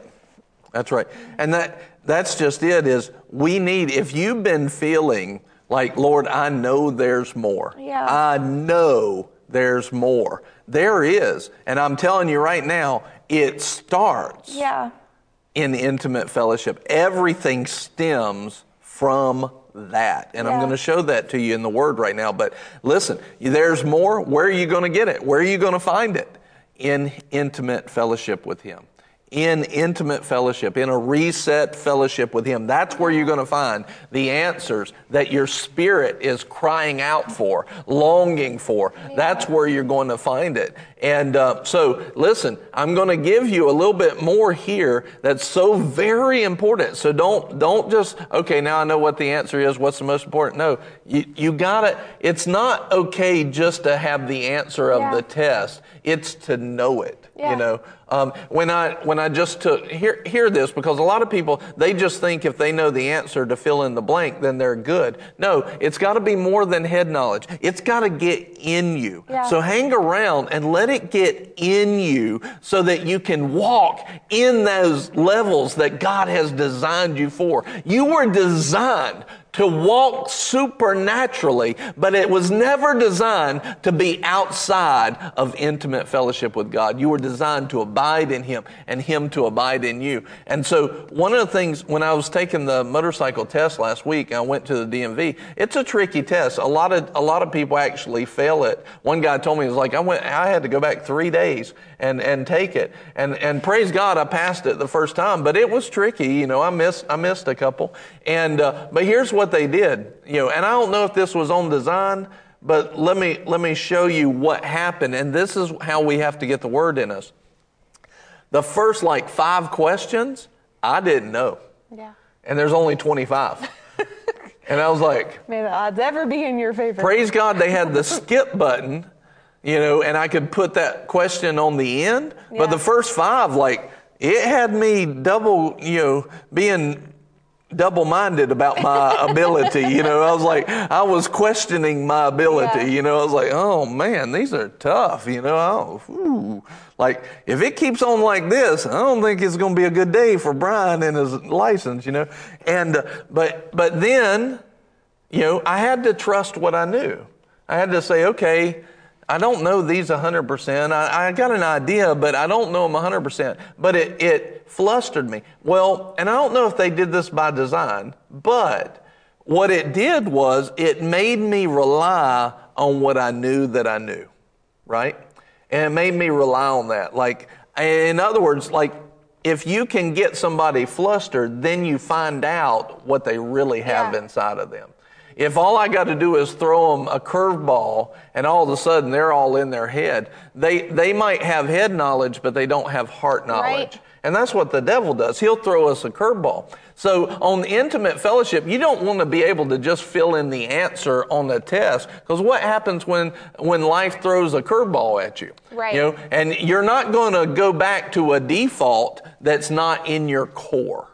You've got to get an intimate fellowship, a reset fellowship in your core. Yeah. You can't just know the answer on the test. This is, this is the type of, uh, you know, a lot of people can take tests well, but you put them out in the world, they can't do anything because they don't know the Right. material. That's what has happened with a lot of believers is they have trivia, but it, they haven't allowed the truth of God's word to become who they are Right. right? To be them, to be their character. And uh, so don't just rush through and say, okay, I know the answer. This is the type of message that you want to go back to Yeah. a time and again. Let it seep into you. Let it get into you where you get it. It becomes you and you become it because Yeah. we're talking about the truth of the word. Well, and your flesh probably won't like listening to this because, No. again, it's going to require this message requires an action Yeah. on the end of the believer. It requires us to make a decision, and your flesh is not going to like that because it Yeah. feels difficult. You know, it feel to a logical mind. How can I have intimacy with God? And that's where the flesh wants to check out. Okay, I know Yeah. the answer. I've got this. I, I've got it, and I'm done. Let the conviction of God and the leading of God drive you to the place. Don't cut this off. Yeah. Just because your flesh doesn't love it or you think you've already got it. You Yeah. can always know God more. You can never find the end of who He is. Even if you're already tight with Him, you can go Yeah. deeper. You can have more of Him because He's unsearchable. There's no end to Him. So don't let that the don't let pride or fear or just flesh pressure Yeah. cause you to be like, I'll listen later. Listen now. Let that let that just drive you. Keep it up. Put your flesh in its place and learn the key that'll change your life. And I'm not just saying that for hype. This will change everything Yeah. in your life if you take this and make it yours. Yeah, and you you can say that from experience. You've begun to live it and Yeah. it's changed your life. So, all right, two questions. Why do I say it's the most important revelation? And two, what will this do for you? Okay. All right. So let's look at Revelation chapter two and verse one. And um, you know, I'm not not going to spend a ton of time here. I just want you to see this. It says to the angel. So this is Jesus talking to John and giving him revelation, and he's speaking to the angel of the church at Ephesus. So here was this church in uh, the Ephesians church, right? And he's speaking to the angel to give a message to the church. Yeah. And he says, The one who holds the seven stars in his right hand, the one who walks among the seven golden lampstands, says this. I know your deeds and your toil and your perseverance, and that you cannot tolerate evil men. And you put to test those who call themselves apostles, and they are not, and you found them to be false. And you have perseverance, and you have endured for my name's sake, and you have not grown weary. Praise God. Man, I'm telling you, like. this is a great testimony.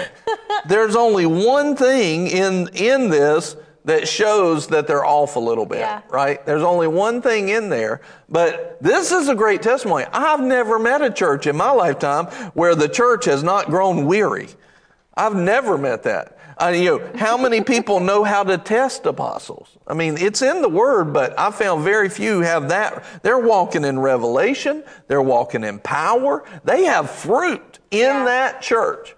So this is a good report. There's, you know, like I said, there's one word in there that shows you that they're a little bit off, right? And and I'm not going to tell you what it is. See if you can figure it out, but not right now. Right now, I want you to listen. Amen. And uh, so, here's the thing. You know, somebody heard the series, they know what it is. But here's the thing. This is a great report. Yeah. And then Jesus follows it up with this. He used the sandwich method. Yeah, yeah. He's like, You're doing good. But, he says, But I have this against you. You have left your first love. Mm. You've left your first love. He says, Look, you're doing great, but I have this against you. Mm-hmm. In other words, all that stuff I just said Doesn't matter. does not matter for what I'm about to say. Mm-hmm. And he even goes on to say, and then we'll read it in a second. He even goes on to say, if you don't fix, all that's great, but if you don't fix this, I'll take all that work and that church away. Mm-hmm. He said, I will remove you. These are strong words. So what I'm, this is why what I'm saying to the believers is the most important revelation you can have is because a lot of people, they count uh, what they're doing for God by their fruit. But this is a fruit that's more important than all the others. Yeah. And if you don't get this fruit right, Yeah. if you don't have this fruit right, then you'll miss all the rest of them. Right. Okay? You'll miss all the other ones. And that's that's a fruit that I've been wanting to add to our list of fruit is intimate fellowship, you know. Uh, so with fruit, you have winning souls, making disciples. I keep them separate uh, because a lot of people will do one or the other, but not both. They think if they're winning souls that they're making disciples, or if they think if they're making disciples, they don't have to win souls. You need to see them both as a separate fruit win souls, make disciples. They go hand in hand, but do both. Have supernatural revelation, walk in supernatural power, have the fruit of the Spirit in manifestation in the lives. And but the number one is that you have intimate fellowship with God, right? So six fruits.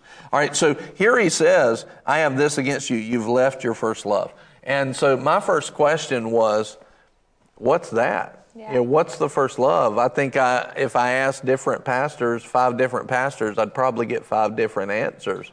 What is that? And so, well, the first thing, let's just look at it.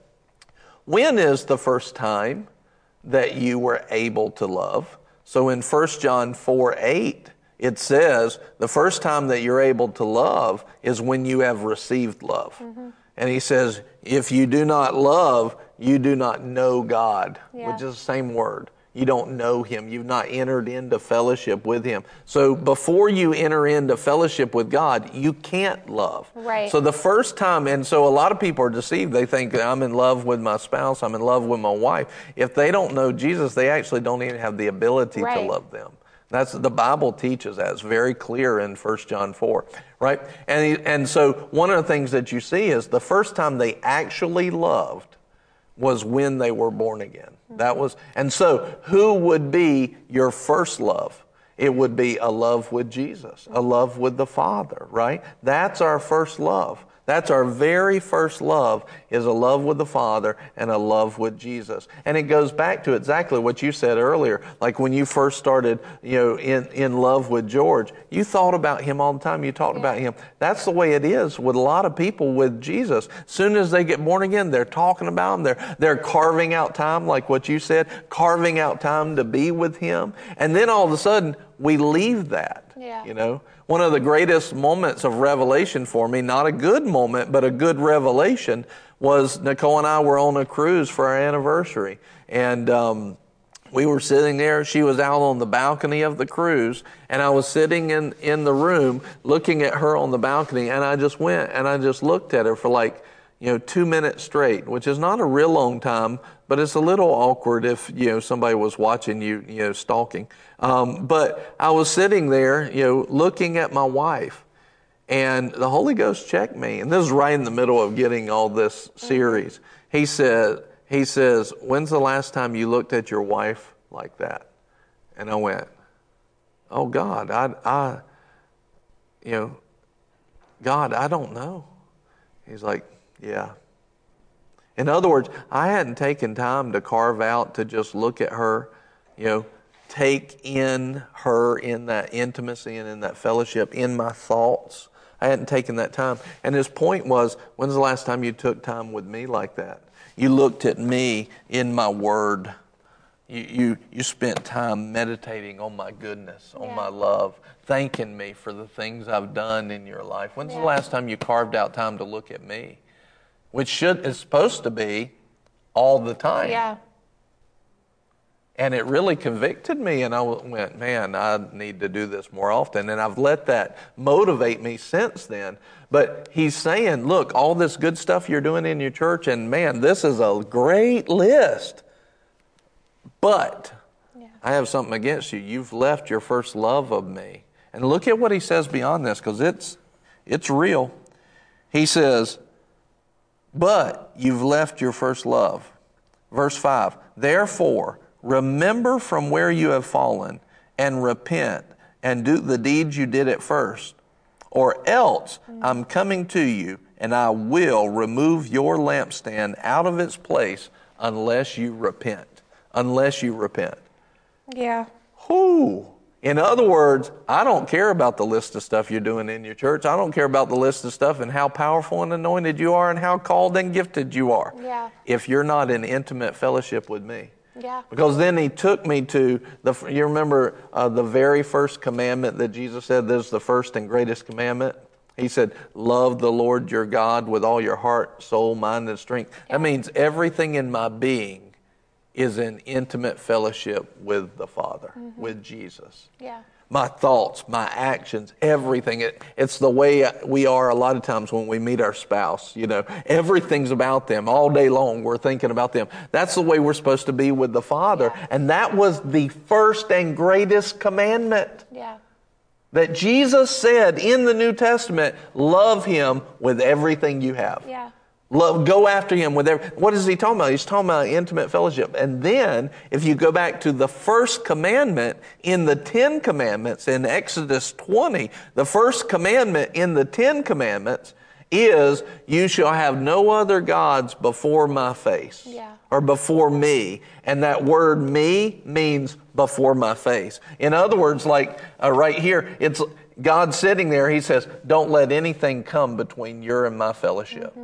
And you know, don't let anything come between us. Don't let anything come between your face and my face. That's what God was saying. So the first commandment and the greatest that Jesus gave was love him with everything you got. And the first commandment in the Old Testament was don't let anything come between our intimacy. Mm-hmm. Well, what what this reminds me of is, you know, you just had your story about Pastor Nicole last year, year before, something like that. Uh, George and I had been at a place where I, I knew I needed to do a reset between Yeah. he and I. Yeah. And so I had sought wise counsel from Pastor Nicole on Yeah. different things I could do to minister to him. And so I I went home, and George is very acts of service oriented. So I had, you know, I'd done the dishes and I cleaned the house, and I was doing all this stuff for him for like a week straight. And we're lying, like we're going, getting ready to go to bed. We're lying down together, and he goes, you know, I just, I don't feel connected to you. And I was like, what the crud are you talking about? You don't feel connected to me. Like I've, I've served you for a week. What you talking about? And I, These are great moments. yeah, they were super. Yeah. They don't feel good.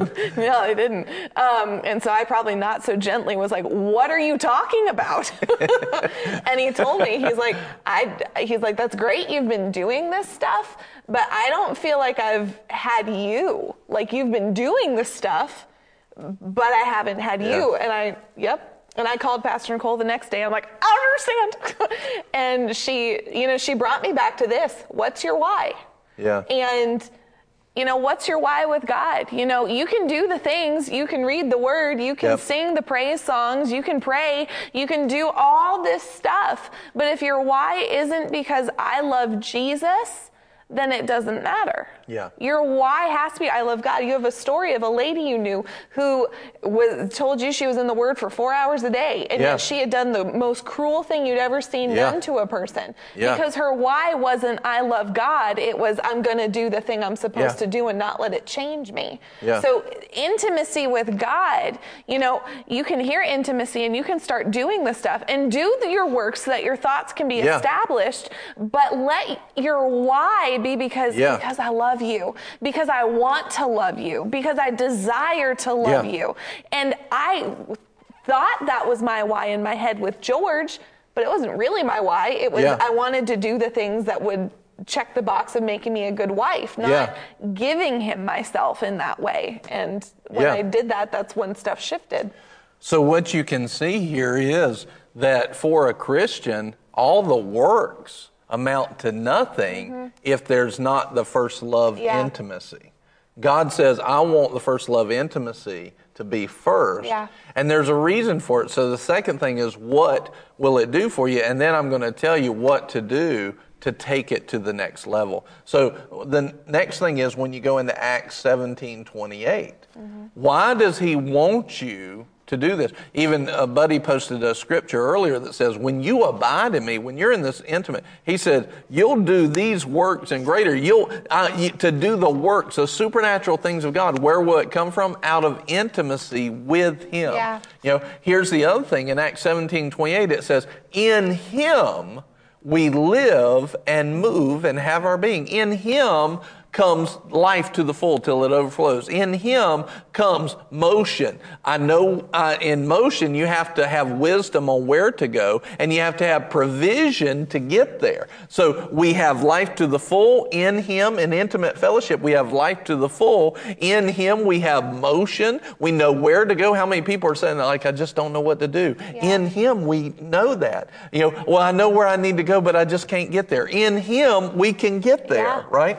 And, and we have our being. Whatever needs to come into being in your life, it comes into being in Him, in an intimate fellowship with Him. All of it stems from that. So now, in intimacy will come the power, the wisdom to live and do the things, the list that we're supposed to do, ha- produce the fruit. In Him will come all of the fruit. Yeah. But if we're trying to do the fruit without Him Yeah. and without being in Him, we're never going to be at the level that we're supposed to be. So for a believer, it's not just where God wants you to be, it's also what can you or can't you do if you're not tapped in in intimate fellowship. You will be severely limited without being connected to Him in intimate fellowship. Yeah. Now, part of that intimate fellowship is not just by yourself, it is that, but it's also an intimate fellowship that we have corporately. Yeah. He wants you to have an intimate fellowship, even in a body. Uh, but I would say if you're only having fellowship with Him by yourself, you're missing it. If you're only having fellowship on Sunday morning in a body and not by yourself, you're missing it. It's designed to be a fellowship in everywhere we go, in everything that we do, both when we're alone and when we're with a corporate body, right? And so, what will intimate fellowship do? It will provide everything you ever need. Everything is found in Him, Yeah. in that intimate fellowship. So, now, just looking at this, what do you do if you realize, wow, in me there's something crying for more? And I realize it's definitely a, at least a piece of it is intimate fellowship. It's a reset in, to my first love. I need to reset myself to my first love. How do you do that? Well, it tells us right there in Ephesians 2 or Revelation 2, verse 5. Therefore, remember from where you have fallen. Now, mm-hmm. I want you to see this. Remember. In other words, don't just keep going through life and not spend time meditating on what you did before. Yeah. See, for me, when I was repairing, you know, our marriage was never rough, but we were more distant. Yeah. You know, I would say about that time, we were more distant at that time than we had ever been in our marriage. And, um, you know, it just, life had happened. We didn't even realize that we were distant. And it wasn't horrible, like where we weren't talking. It was just, we've been working hard and We had not been paying as much attention to each other. So I utilized these things to help repair Brian to be a better husband, you know. And what did I do? I remembered from where I'd fallen. So I, the Lord had me go back to when we first started dating, and my thoughts were about her all the time. What are we going to do uh, when we see each other after work? What, how can I be a blessing to her? What, what do I like about her? I just want to look at her, you know. And, and I remembered those things when we were dating. And, and that's the first step. Put it in your mind. Think on it. When you were, when you first fell in love with Jesus, when you first got born again and you felt that release, you know, of the pressure, and, and you started thinking, Lord, I need to go after you. And you started gaining a hunger for him because of what he had done in your life. And, and that hunger, uh, you, you remembered him. You had him on your heart and in your mind. He, it says, remember from where you've fallen. And I want you to see, it says fallen. Yeah. So if you're not in an intimate fellowship at a God level, it's a fallen state. It's a fallen state. Don't, don't, you know, make it politically correct and talk about, well, you're okay. No, it's a fallen state. Be real and let the truth set you free. We need to come back up to a higher state. Mm-hmm. We need to come back up. And then it says, so remember, remember from where you have fallen and repent. That means I need to come before God and confess it. And I need to change my heart and say, I will never do this again. And I ask you to forgive me for missing my first love. Yeah. You know, I, for leaving my first love, Lord, I ask you to forgive me. And by faith, receive forgiveness for it. But also receive a heart change to never leave that first love again. Then it says, and do the things, do the deeds that you did at 1st mm-hmm. So what you remembered, do those things again. And you mentioned it a second ago. Proverbs 16, 3 says, commit your works that your thoughts might be established. Yeah. You know, I, I know you probably had this, I've had this, where I don't really feel like reading my Bible. What? And then, yeah, crazy. You're a pastor, I know. But I got to do the same thing you got to do Yeah. as a person with a flesh that wants to not read its Bible. Or let right? this be the nap time book. Yeah, yeah. so, Uh, yeah, it's so one of the things is, you know, when I've not felt like reading my Bible, but then I do it anyway. Yeah. I do it anyway. All of a sudden, after I've started reading my Bible more, I'm like hungry for it. Yeah. And so you commit your works that your thoughts might be established. In other words, as I do what I'm supposed to do, that the Bible's told me to do, my thinking will start to change towards those right things, mm-hmm. towards intimacy, towards fellowship. So he says, Remember from where you've fallen and repent and do the deeds you did at first, or else I'm coming and I'll remove your lampstand out of its place. So it's simply a process of saying, recognizing a fallen state, mm-hmm. remembering that what you were supposed to be doing or what you did at the first, repent for not doing that, and then do those things. Yeah. Just do them. Whether you feel like it or not, do them. Same thing for a marriage. Do those Yeah. things. Do those things. You know, there were times, and like I was like, I don't feel like doing, you know, this. Uh, I don't feel like treating Nicole like this. Like my flesh didn't want to. I mean, I'm just being honest. Yeah. You know, I think most people have those ideas and they don't want to tell anybody, but I think most people have those ideas. Yeah. I don't feel like doing this. And my flesh didn't want to do it. But I said, no, I'm going to do what love does. Yep. And I started doing those things, all of a sudden it made it easy to love her. And I went back to that first love with her. Well, it's the same way with Jesus. You, mm-hmm. you do the things that your flesh doesn't want to do, but God says is right to do, you know, giving unconditionally, and you'll move right back to that. Yeah. Let me read you this last definition. What is reset? What is an intimate fellowship? A reset to your first love is a continuous, not choppy, a continuous heavenly, spiritual fellowship with our Father. A reset, and hear this, it's not warm and fuzzies. It's not just a feeling, right? A reset's not just a feeling. No. It's an unconditional giving back and forth between you and God. A reset is going back to our first love of God before corruption set in the, Yeah. the fellowship Yeah. right? And so today, I want to just invite you to reset. I want to invite you, let's walk in this first revelation that we're sharing this week. Let's walk in it. Uh, tomorrow, we're going to talk about trust and triumph, this revelation of trust and triumph. And, uh, but today, I want you to say, Lord, I need to reset with you. I need to go back to reset to my first love. I need intimate fellowship because Yeah. I'm designed for it. And if I don't do it, my life's not going to be what you've called it to be. I'll never hit the destiny that you want me to be. And this is more important than any other work that I do because my work is actually empowered out of my reset. My work is empowered out of my first love, out of intimate fellowship. And so today I want to reset.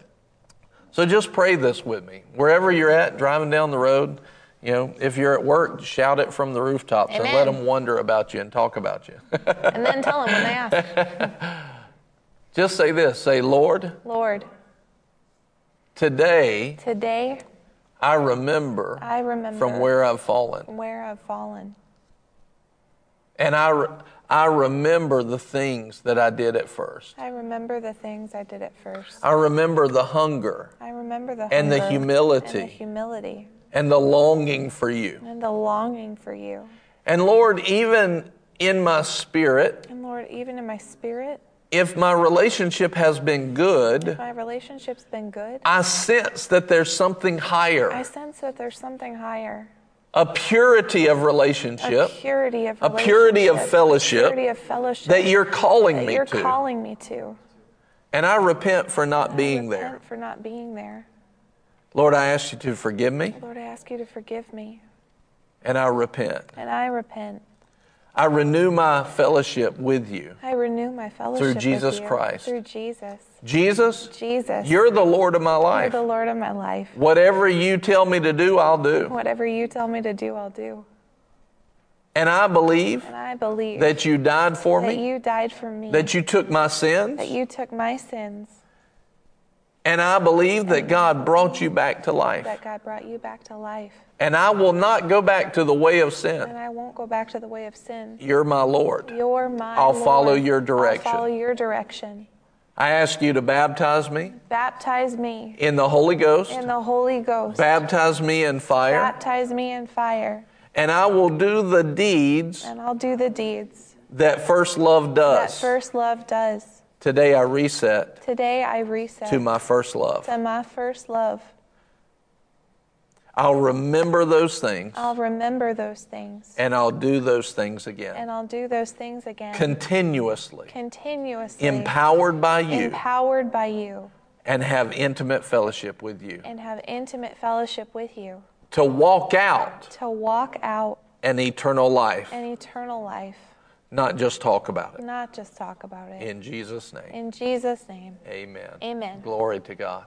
If you prayed that today, I want you to send us a note. Just you can type it in here. You can go to what'sright.com and send us a message and say, I prayed to reset to my first love today, and I really needed to do that. And the truth is, who doesn't need to do that? I needed to do Yeah. that today. I needed that. You know, a lot of times we need these things, and and we will not yield to the Holy Ghost. Yeah. And so, um, this is truly a revelation that is life changing and the most important one that a Christian can have. Amen. Amen.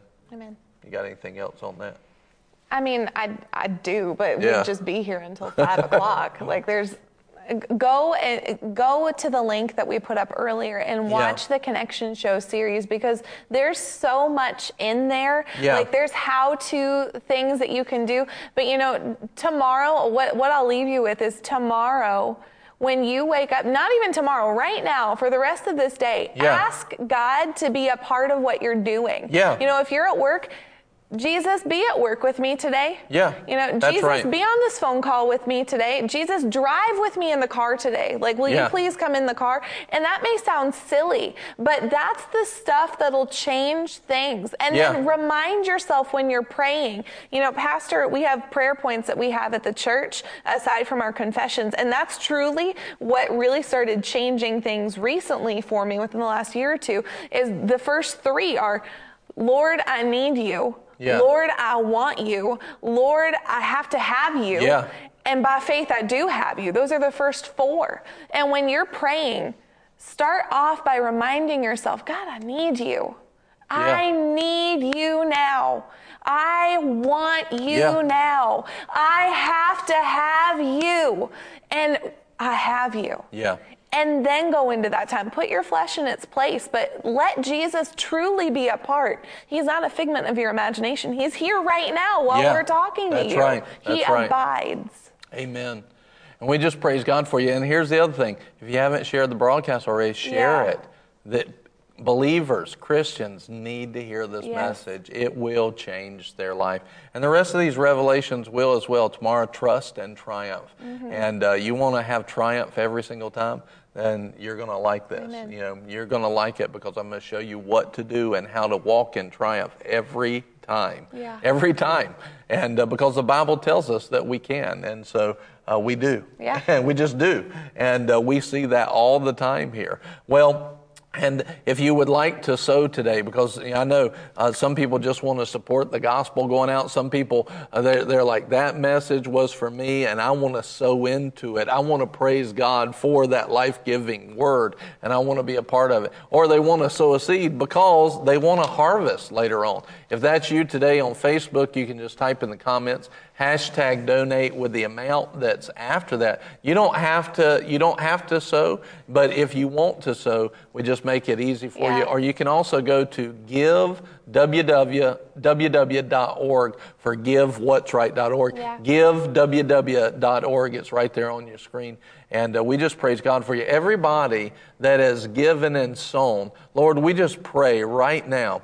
Lord, thank you, Father, for blessing every seed sown. Lord, let it supernaturally produce. Let that seed supernaturally produce and bring an abundance for every good work in their life. Lord, let it supernaturally produce. Lord, every seed in Jesus' name, let it be pressed down, shaken together, and running over in Jesus' name. Amen. Amen. Thank you for those that are sowing that I can see. That's so awesome. Joni, we missed you. We wanted to see you so bad. I know you didn't get to make the trip, but uh, we praise God for you. And we're excited uh, for what God's going to do in your life. And uh, everyone else that's watching as well. As you apply these things, your life is going up. Amen. Yeah. Amen. Glory to God. Amen. Well, thank you so much for being on with us today. Share the Yeah. broadcast. And tomorrow, make plans to be with us again. We kick off live at 11:30. That's when we do our fun stuff. But if you are only able to tune in for the word, we start the word at 12:15 each Yeah. day. So if you can only hop on for a section of time and you get to choose what time it is, 12:15 to hear the next part of the revelations that have changed pastor's life and will change your life Yes. as you esteem them and put faith on them. Share it. Make plans to join us tomorrow. We love you. Have a great rest of your Monday, and we'll see you bright and early ish tomorrow at 11:30. Have a great rest of your day. Bye, guys. Love you very much.